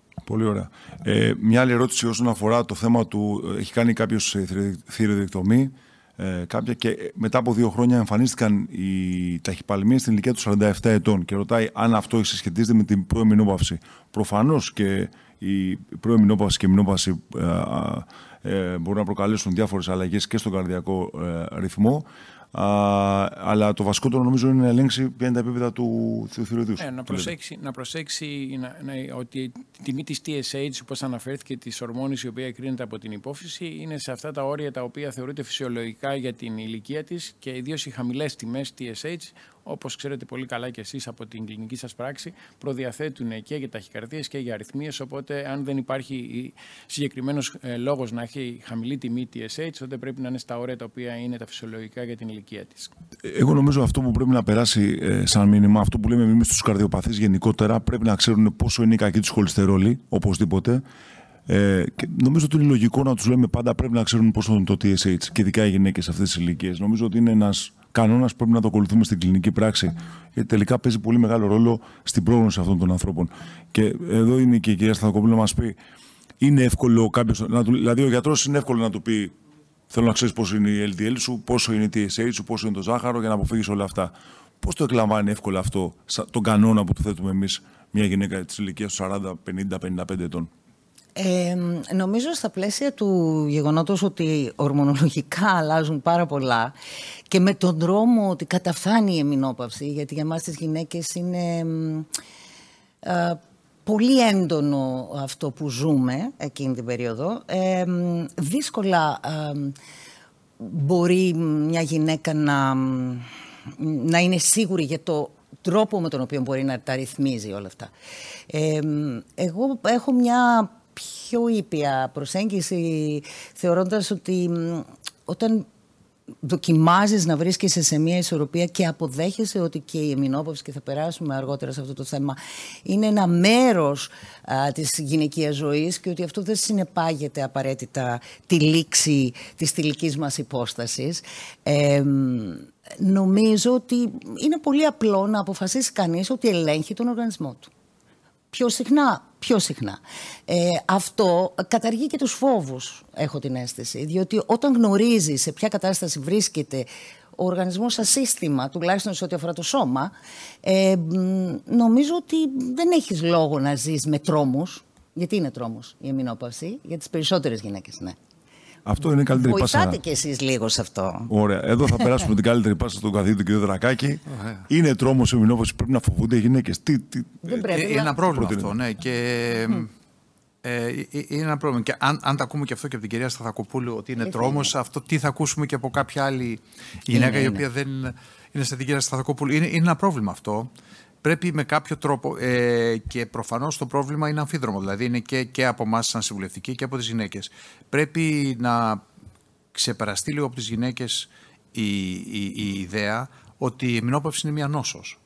Ε, προφανώς δεν είναι νόσος η μηνόπαυση. Έτσι, είναι μια, ε, μια κατάσταση, μια περίοδος της ζωής και όπως συμβιβαζόμαστε και με τις περιόδους της προηγούμενης πρέπει να συμβαστούμε και με αυτές ε, και οι γυναίκες και οι άντρες γιατί και οι άντρες έχουν ανδρόπαυση με θεωρείτε ότι είσαστε μόνοι που ταλαιπωρείστε. ε, και έχουμε και εμείς και ταλαιπωρούμαστε και σας ταλαιπωρούμε με την ανδρόπαυση. Ναι. Επομένως, ε, δεν είναι μόνο η Απλώ τι γυναίκε είναι προφανώς πολύ πιο έντονη και πολύ πιο εμφανής. Ε, Επομένως, πρέπει καταρχήν να προετοιμαστεί η γυναίκα γι' αυτό και είναι πάρα πολύ βασικό και με τη βοήθεια του γιατρού βέβαια ε, και του γιατρού του γυναικολόγου και ε, πιθανόν και κάποιου κλινικού ψυχολόγου είναι, πολύ σημαντικό να, να προετοιμαστεί για κάτι το οποίο θα έρθει ούτως ή άλλως και κυρίως γιατί ότι δεν είναι ασθένεια και ε, μπορεί με, τα, με, με την κατάλληλη αντιμετώπιση και αυτά που είπαμε πριν, ε, αυτά που είπατε, ή, ή την DSA, οτιδήποτε της προτείνει ο γιατρός ιατρικά να κάνει, το οποίο άμα το κάνει και δει ότι είναι φυσιολογικό, θα, θα, θα μπορέσει να, να, να πάρει λίγο πάνω της και να καταλάβει ότι δεν είναι άρρωστη, ε, βοηθάει πάρα πολύ. Επομένως, νομίζω το ιατρικό κομμάτι και, και ο έλεγχος αυτός ο διαγνωστικός βοηθάει πάρα πολύ, έτσι έχω καταλάβει, στις γυναίκες να νιώσουν ότι δεν είναι άρρωστες.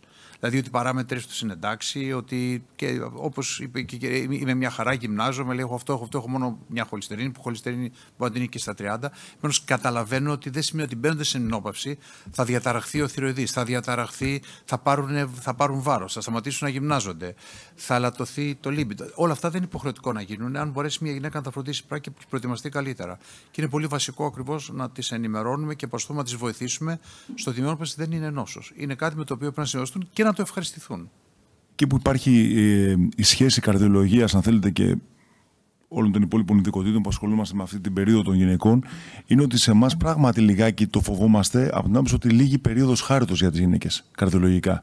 Και τι εννοώ δηλαδή, δεν πληρώνει εύκολα μια γυναίκα το κάπνισμα μέχρι την εμεινόπαυση. Δεν πληρώνει μια γυναίκα την παχυσαρκία μέχρι την εμεινόπαυση. Μιλάω για τα καρδιολογικά θέματα. Δεν πληρώνει εύκολα με την υπέρταση, με, το, με τα δικά μας ε, θέματα. Παρ' όλα αυτά, βλέπουμε ότι το, το πληρώνει με την οστεοπόρωση πάρα πολύ εύκολα. Με τη χασιμότο, όπως μας ανέφερε ο κ. Καλτσάς, για το, αυτό που λέμε lifestyle γενικότερα.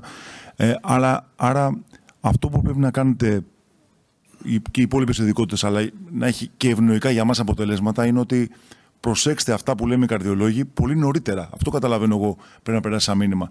Και θα ήθελα τη γνώμη όλων σας σε αυτό το θέμα, πώς μπορεί να περάσει αυτό σε επιστημονικούς κύκλους, αλλά κυρίως στην κοινωνία. Ε, ναι, ναι, ναι, ναι, όχι, ναι, ε, όχι, ιατρικά. Ναι.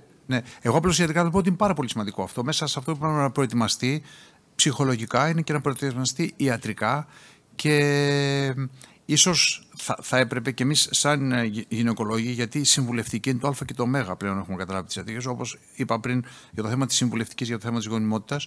Ε, ε, ίσως θα πρέπει και, και εμείς, γιατί εμείς μπορούμε να περάσουμε κάποια θέματα καρδιολογικά. Οι γυναίκες που βρίσκονται κάποια χρόνια πριν την εμνόπαυση, να, να τις συστήνουν να επισκέπτονται και ένα καρδιολόγο για να πάρουν και τις σωστές ε, οδηγίες, τη σωστή εξέταση, γιατί μπορεί να υποκρύπτονται νόσοι οι οποίοι δεν. Ε, όπως, ε, που, που δεν μπορούμε να τις ανακαλύψουμε. Όπως βλέπουν ίσως κάποιον ενδοκρινολόγο εκτός από τον γυναικολόγο, καλό θα είναι να βλέπουν και κάποιο καρδιολόγο, γιατί όπως είπατε πριν, είναι πάρα πολύ σημαντικά τα καρδιαγιακά νοσήματα πλέον που νομίζαμε ότι δεν είναι σημαντικά και νομίζω ότι το, το, το, και πέρσι μπήκαν στην Αμερικανική Εταιρεία Καρδιολογίας ε, το, το πόσο σημαντικά είναι στην εμεινόπωση τα καρδιολογικά νοσήματα και πώς πρέπει να ελέγχονται.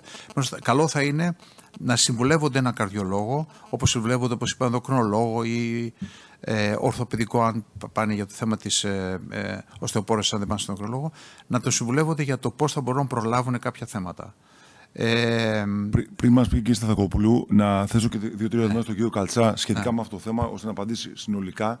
Γιατί υπάρχουν πολλές ερωτήσεις σχετικά με τις βιταμίνες, αν χρειάζεται να παίρνουν μακροχρόνια βιταμίνες κάποιοι, α, για τα θέματα αυτά που αναφέραμε, ή αν έχει σχέση με τη σκολίωση ή οστεοπόρωση. Προφανώς ε, δεν νομίζω ότι προκαλείται κάταγμα ε, από τη σκολίωση. Ε, και η χασιμότο που μας αναφέρουν συνεχώς τι πρέπει να κοιτάει κάποιος στη χασιμότο, δηλαδή ποια είναι τα κυριότερα συμπτώματα της χασιμότο, γιατί ρωτάνε και για παιδιά μικρά και για μεγαλύτερα. Ξα... Έχουμε στο ίδιο θέμα, αλλά νομίζω ότι α, το ενδιαφέρον είναι πολύ μεγάλο σε αυτό. Ωραία. Ε, όπως, όπως σας ανέφερα, η, ο όρος χασιμότο δεν υποδηλώνει τίποτε άλλο παρά την ύπαρξη ε, αυτοανοσίας.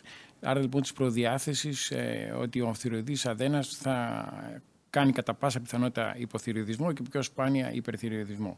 Άρα δυστυχώς δεν υπάρχει τρόπος αυτή τη στιγμή να επέμβουμε στην παρουσία των αυτοαντισωμάτων.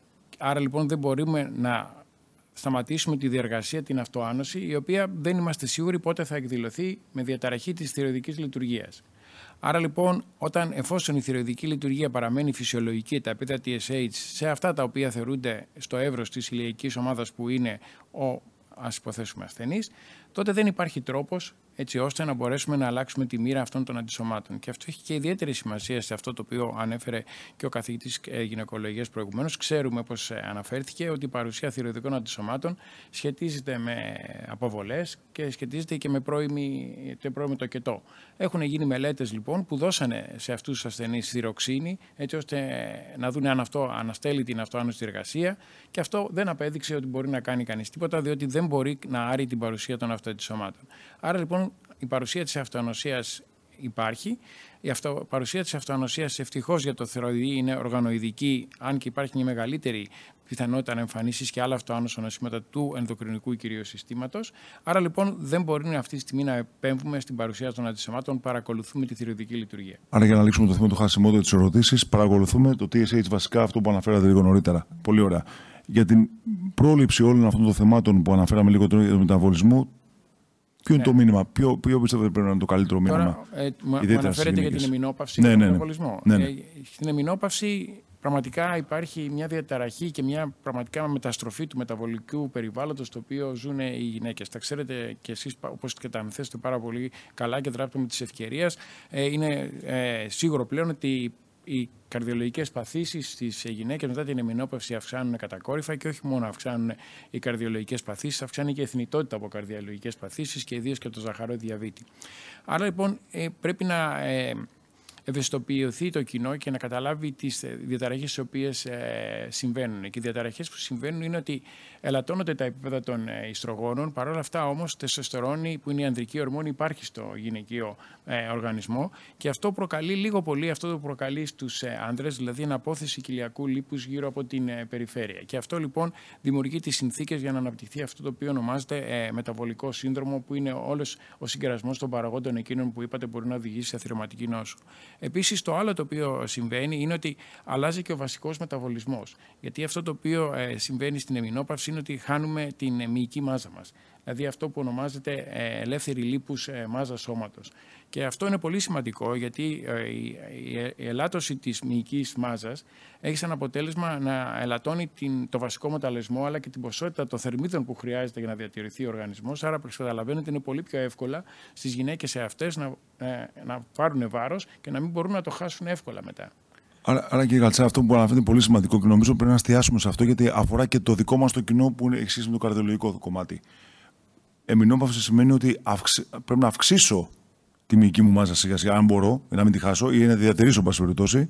Να προσέξω πάρα πολύ το θέμα του, ε, ε, είπατε, του κοιλιακού λίπους και γενικά του μεταβολικού συνδρόμου. Άρα μια γυναίκα πρέπει να αγωνιστεί παραπάνω για να διατηρήσει τη μυϊκή της μάζα το βάρος της, το σωστό και την ε, εμφάνισή της αν θέλετε ε, και πρέπει να κάνει μια προετοιμασία γι' αυτό. Τα, τα λέω καλά, τα καταλαβαίνω καλά. Ναι, οι τελευταίες, ε, οι τελευταίες ε, μελέτες που έχουν γίνει έχουν καταδείξει ότι η ελάττωση της μυϊκής μάζας που συμβαίνει μετά την εμεινόπαυση, η οποία έχει διακυμάνσει ανάλογα με την εθνότητα, ε, και επειδή έχει σαν αποτέλεσμα την ελάττωση του βασικού μεταβολισμού και αυτό έχει σαν αποτέλεσμα οι γυναίκες να βάζουν πιο εύκολα βάρος καταναλώνοντας τον ίδιο αριθμό θερμίδων και να μην μπορεί να χάσουν εύκολα το βάρος, πρέπει να λατώσουν πιο σημαντικά την αριθμό θερμίδων των οποίων προσλαμβάνουν. Και αυτό ίσως εξηγεί το γεγονός γιατί βλέπουμε αρκετές φορές και ιδίως αυτούς που, κάνουν, ε, που διενεργούν κλινικές εμεινόπαυση, έρχονται, έρχονται πάρα πολλές ε, γυναίκες και λένε ότι έχει μεταβληθεί το βάρος μου, δεν μπορώ να χάσω βάρος και κοιτάξτε πώς έχει αλλάξει η κατανομή λίπου στο σώμα μας. Γιατί όπως σας είπα, οι ανδρικές ορμόνες παράγονται και λίγο από τις οθήκες, παρότι ε, χάνονται τα ιστρογόνα και από τους άλλους αδένες τα επινεφρίδια και προκαλούν αυτό το οποίο προκαλούν και στους άντρες, δηλαδή αυτή την κοιλιακή παχυσαρική. Άρα έχει λοιπόν ένα, ε, ένα κακό μεταβολικό προφίλ, γιατί η κοιλιακή παχυσαρική κάνει δύσκολη τη ζωή της ινσουλίνης, άρα λοιπόν κάνει αντίσταση στην ινσουλίνη, άρα αυξάνει και το κίνδυνο να κάνει κανείς διαταραχές μεταβολισμού των υδατανθράκων και ζαχαρό διαβήτη.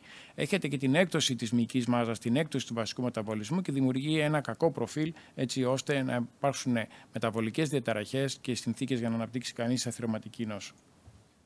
Πολύ ωραία. Κάποιες ερωτήσεις πριν ε, πάμε στην τελική, γιατί έχει, ε, πραγματικά περνάει και ώρα και οι ερωτήσεις τρέχουν. Ε, ρωτάει η κυρία ε, Καραδημήτρη, η οποία μας δίνει και συγχαρητήρια σε όλους δηλαδή, τους συμμετέχοντες, η οποία λαμβάνει κορτιζόνη. Η κορτιζόνη, για λόγω βροχικού άσθηματο, λόγω διαφόρων καταστάσεων, παίρνουν πολλές γυναίκες, καλός ή κακό. Πώς επηρεάζει την φάση της εμεινόπαυσης και του μεταβολισμού; Τη εμεινόπαυση της οστεοπόρωσης; Τι ακριβώς ρωτάει; Προφανώς και της οστεοπόρωση, ε, για την οποία μπορεί να πάρουν βιταμίνες. Και παρεμπιπτόντως, ε, αφήσαμε να πάτε την ερώτηση για τις βιταμίνες. Χρειάζεται να παίρνουν βιταμίνες για το θέμα της οστεοπόρωση και για πόσο καιρό. Ναι. Άρα, να απαντήσω στο πρώτο ερώτημα, η, η λήψη των γλυκοκορτικοειδών, ιδίως και η δόση, την κορτιζόνη δηλαδή, όπως αναφέρει η συγκεκριμένη κυρία, και η δόση έχουν άμεση σχέση με την ανάπτυξη οστεοπόρωση. Είναι καταβολικές ορμόνες, με λίγα λόγια, δηλαδή αυτό που κάνουν, καταβολίζουν το στό, οπότε οδηγούν σε απώλεια της οστικής μάζας και είναι από τους κύριους παράγοντες που προκαλούν δευτεροποθή οστεοπόρωση και ένα από του παράγοντε του οποίου λαμβάνουμε υπόψη όταν ε, προσπαθούμε να απολογίσουμε τον κίνδυνο ανάπτυξης ε, κατάγματος σε ασθενείς που έχουν οστεοπενία. Άρα λοιπόν είναι πολύ σημαντικό ότι αν παίρνει μακρόχρονη δράση ε, ε, χρήση γλυκοκορτικοειδίν, πρέπει να προσπαθεί να, να μετράει την οστική της μάζα και να πάρει κάποια θεραπεία έτσι ώστε να μην χάνει οστό. Ε, τώρα, όσον αφορά την λήψη βιταμινών, μιλάμε συγκεκριμένα για την οστεοπόρωση για τη βιταμίνη D. Είναι απαραίτητη λοιπόν η πρόσληψη βιταμίνης D. Υπάρχουν κατευθύνε γραμμές. Ε, υπάρχουν επίπεδα βιταμίνης D τα οποία προσδιορίζονται στον ορό και τα οποία ε, δηλώνουν αν υπάρχει επάρκεια, υπάρχει σχετική έλλειψη, απόλυτη έλλειψη και προσπαθούμε να τα υποκαθιστούμε έτσι ώστε ε, να μην κινητοποιούμε τις άλλες ορμόνες οι οποίες επιβαρύνουν την οστική εναλλαγή και οδηγούν σε οστεοπόρωση. Άρα λοιπόν, ναι, πρέπει να λαμβάνετε βιταμίνη D, ε, ε, αν αναφέρεστε συγκεκριμένα για τη βιταμίνη D. Ε, για το λόγο αυτό, ε, τα τελευταία χρόνια υπάρχει μια πολύ μεγάλη χρήση διαφόρων ε, βιταμινών. Ε, ε, πολυκεντρικές και επιδημιολογικές μελέτες που έχουν γίνει δεν είχαν τόσο πολύ ενθουσιώδεις όσο την γενικότερη χρήση των ε, βιταμινών, αλλά συγκεκριμένα για τη βιταμίνη D και την οστεοπόρωση υπάρχει αυτή η απόλυτη σχέση που σας ανέφερα. Νομίζω ότι ήταν σαφής η απάντηση του καθηγητή του κ. Καλτσά. Δεν ξέρω αν θέλει να συμπληρώσετε κάτι, κ. Για τη βιταμίνη D θα έλεγα. Οπότε ναι. να τονίσω ότι η ελάττωση των, οστρογόνων έχει πολύ μεγάλη σημασία γιατί μπαίνει στο μεταβολ... στη, στη δράση τη βιταμίνη D και την ελαττώνει.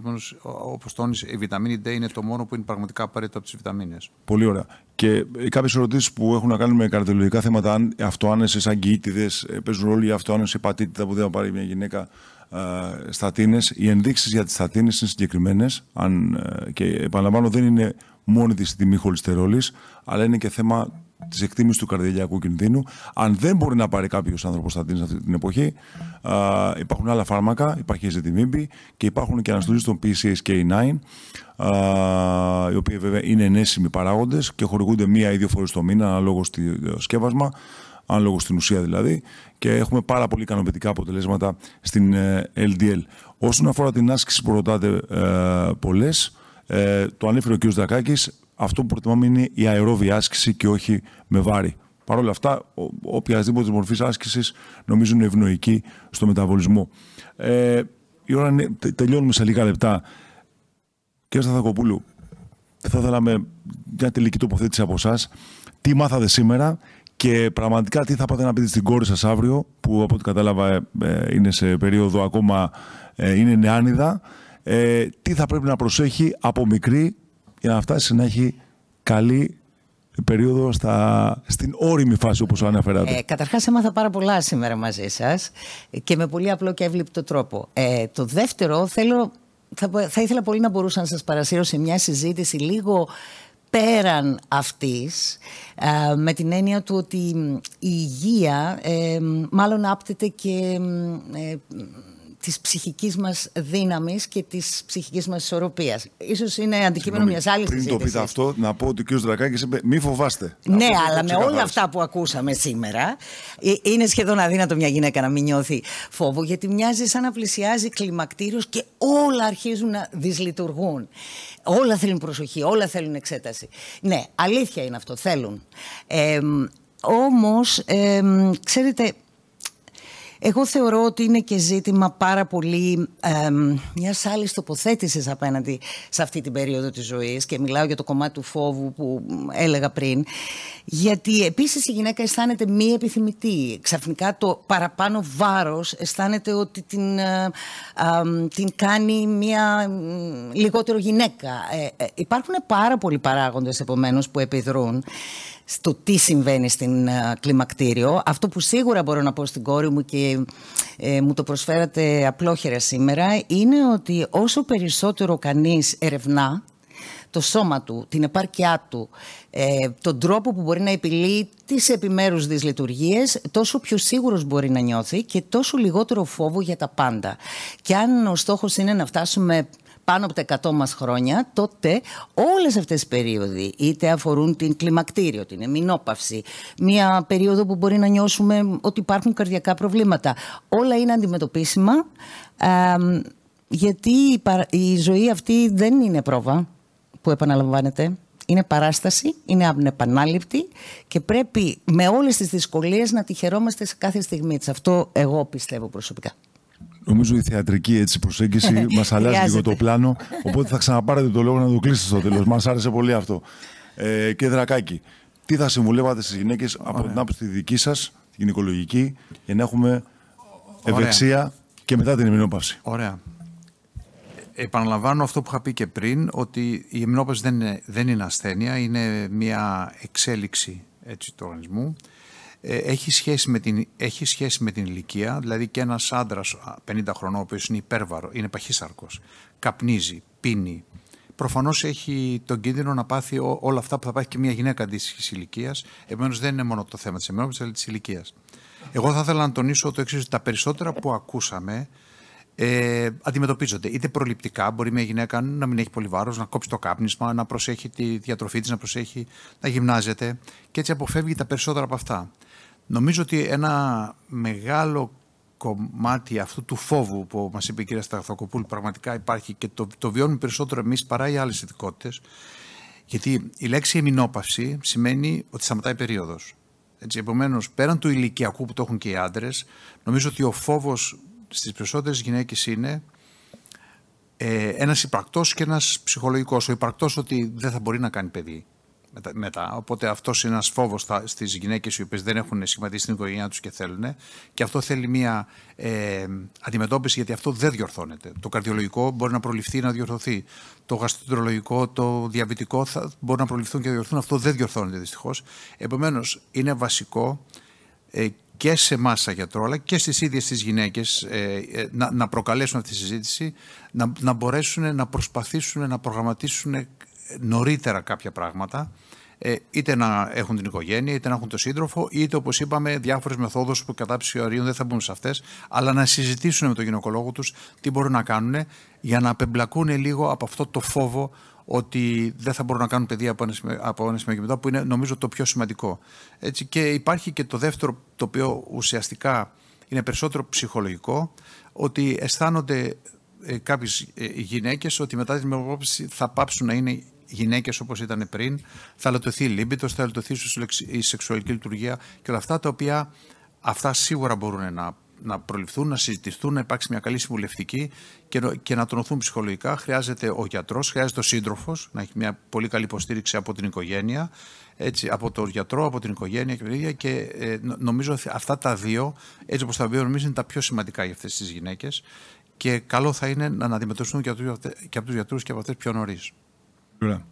Ε, κύριε καθηγητά, νομίζω να μας πείτε τη δική σας έτσι, προσέγγιση ε, για, να έχουμε καλά, για να έχουν οι γυναίκες καλή πορεία και με την πενοφυσιακή στο μεταβολισμό τους.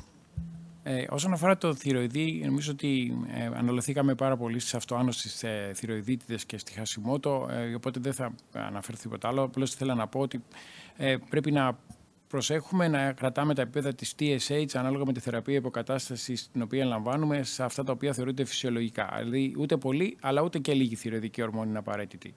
Και ξέρουμε ότι αν παίρνουμε πολλές θηριδικέ ορμόνες μπορεί να υπάγουμε αριθμίες. Αν παίρνουμε λίγες θηριδικέ ορμόνες μπορεί να υπάγουμε διαταραχές του μεταβολισμού. Άρα λοιπόν πρέπει να είμαστε σε άμεση επαφή με τον ε, γιατρό που μας παρακολουθεί και να προσπαθούμε να διατηρούμε τα επίπεδα TSH σε αυτό το οποίο θεωρούμε εμείς ε, φυσιολογικά επίπεδα. Τώρα, όσον αφορά την οστεοπόρωση, ε, είναι πολύ σημαντικό. Ε, όλοι μας μετά τα 50 άνδρες γυναίκες πρέπει να έχουμε πλέον ένδειξη με τις καθητήριες γραμμές να μετράμε την οστική μας ε, μάζα ε, για να ξέρουμε πού βρισκόμαστε. Υπάρχουν ιδιαίτερες συνθήκες που κανείς πρέπει να το κάνει αυτό ε, νωρίτερο, όταν έχει μια, όπως αναφέρθηκε, πρόορη μηνόπαυση, τότε η οστική μάζα, η απώλεια της οστικής μάζας δεν γίνεται στα 50, γίνεται πολύ νωρίτερα από ό,τι έγινε η, η διαταραχή, η διακοπή της έμεινας ρήσης. Και επίσης υπάρχουν και αυτά τα δευτεροπαθή αίτια που σας είπα στο οπορόσεως, όπως πολύ ε, με ανέφερε σημαντικά και η ακροάτρια ότι ε, όταν παίρνει κανείς γλυκοκορτικοειδή, κορτιζόνη δηλαδή, επάγει τον κίνδυνο να πτύξει οστεοπόρωση. Ε, και όσον αφορά την ε, μηνόπαυση, ε, αυτό είναι ένα κομμάτι της, αναπόφευκτο κομμάτι της ζωής των γυναικών, όπως ε, σας ανέφερα ήδη, μέσω ηλικία θανάτους στι γυναίκες ε, στις δικές κοινέ είναι 82 έτη. Η ηλικία μηνόπαυσης είναι 50 έτη μέση ηλικία. Άρα λοιπόν θα ζήσουν οι γυναίκες στο 1 τρίτο της ζωής τους περίπου με την εμεινόπαυση. Πρέπει λοιπόν να ε, μπορέσουν να, να ενημερωθούν για το τι ακριβώς μεταβολή πολλές συμβαίνουν στην μηνόπαυση και αυτή η ενημέρωση νομίζω από εκεί και πέρα εξαρτάται και από το επίπεδο εγρήγορση που έχει ο καθένας για να πάρει τα αντίστοιχα μέτρα και να αναστρέψει όλες τις επιβλαβείς συνέπειες που υπάρχουν. Γιατί ξέρουμε πλέον τι διαταραχές που έχει η μηνόπαυση και στον βασικό μεταβολισμό και στα λιπίδια, για να αναφερθώ στο κομμάτι του ερωτήσεως στο οποίο μου απευθύνεται, και στην εμφάνιση του ζαχαρόδι διαβήτη και στην παχυσαρχία. Και λίγο πολύ ανέφερα επιγραμματικά το τι συμβαίνει και υπάρχουν τρόποι για να μπορέσει κανείς να ανταπεξέλθει όλες αυτές τις συνέπειες. Σας ευχαριστώ. Εγώ σας ευχαριστώ πάρα, πάρα πολύ. Να σας μεταφέρω τα συγχαρητήρια και τις ευχαριστίες πάρα, πάρα πολλών ακροατών. Απλώς να, να πω ότι ήταν όλες γυναίκες, αλλά υπάρχει και άντρας που μας είπε ευχαριστούμε πάρα πολύ για τις χρήσιμες πληροφορίες. Εγώ να πω ότι και πριν το κλείσει την κουβέντα μας η κυρία Σταθακοπούλου για την παράσταση της ζωής που μας άρεσε πολύ αυτό ε, το θεατρικό, να πω ότι από την καρδιολογική άποψη αυτό που έμαθα εγώ τουλάχιστον σήμερα και έτσι το, το παίρνω σαν μήνυμα προς, προς, ε, προς τους καρδιολόγους είναι ότι να πείσουμε τις γυναίκες να έχουν ακόμη γρηγορότερη πρόληψη από αυτό που κάναμε μέχρι τώρα, όχι μόνο για τα δικά μας θέματα, αλλά και για τα θέματα της οστοπόρωσης, του μεταβολισμού ε, και της, γενικότερα της ποιότητας ζωής τους, της εμεινόπαυσης και αυτά θα έχουν ευεργετικά αποτελέσματα και στα καρδιαγιακά, διότι αυτό που λέγαμε εμείς ότι 10 χρόνια περίπου μετά έχει καθυστερούν οι γυναίκες να εμφανίζονται καρδιαγιακά, μπορεί και αυτό να προληφθεί ε, αν μας ακούσουν ε, οι γυναίκες για τα θέματα τα υπόλοιπα που αναφέραμε λίγο νωρίτερα. Κύριε Σταθακοπούλου, έχετε το τελευταίο λόγο και σα ευχαριστούμε πάρα, πάρα πολύ. Όλους ε, για όλα αυτά που μας προσφέρατε. Απλώς εγώ θα επιμείνω σε μία συνάντηση όπου θα υπάρχει μια πιο ελεύθερη προσέγγιση του τι τι ακριβώς είναι η υγεία και αν συγκρατούμε τον ορισμό του κυρίου Παπινιώτη ότι νόσος είναι ο, ο νότιος, αυτός που έχει υγρασία, επομένως ζωή ακόμα, ε, νομίζω ότι έχει σημασία να βρεθούμε μια φορά και να συζητήσουμε τι ρόλο παίζουν ε, στα ζητήματα της υγείας ή άλλου τύπου δυσκολίες που αντιμετωπίζει μια γυναίκα, ένας άντρας ε, και κάθε ένας που σιγά σιγά μεγαλώνει. Γιατί θέλει τέχνη για να μεγαλώνεις νομίζω και ταλέντο. Αυτό. Σας ευχαριστώ πολύ. Ευχαριστούμε πάρα πολύ. Καλή συνέχεια και όλους σας.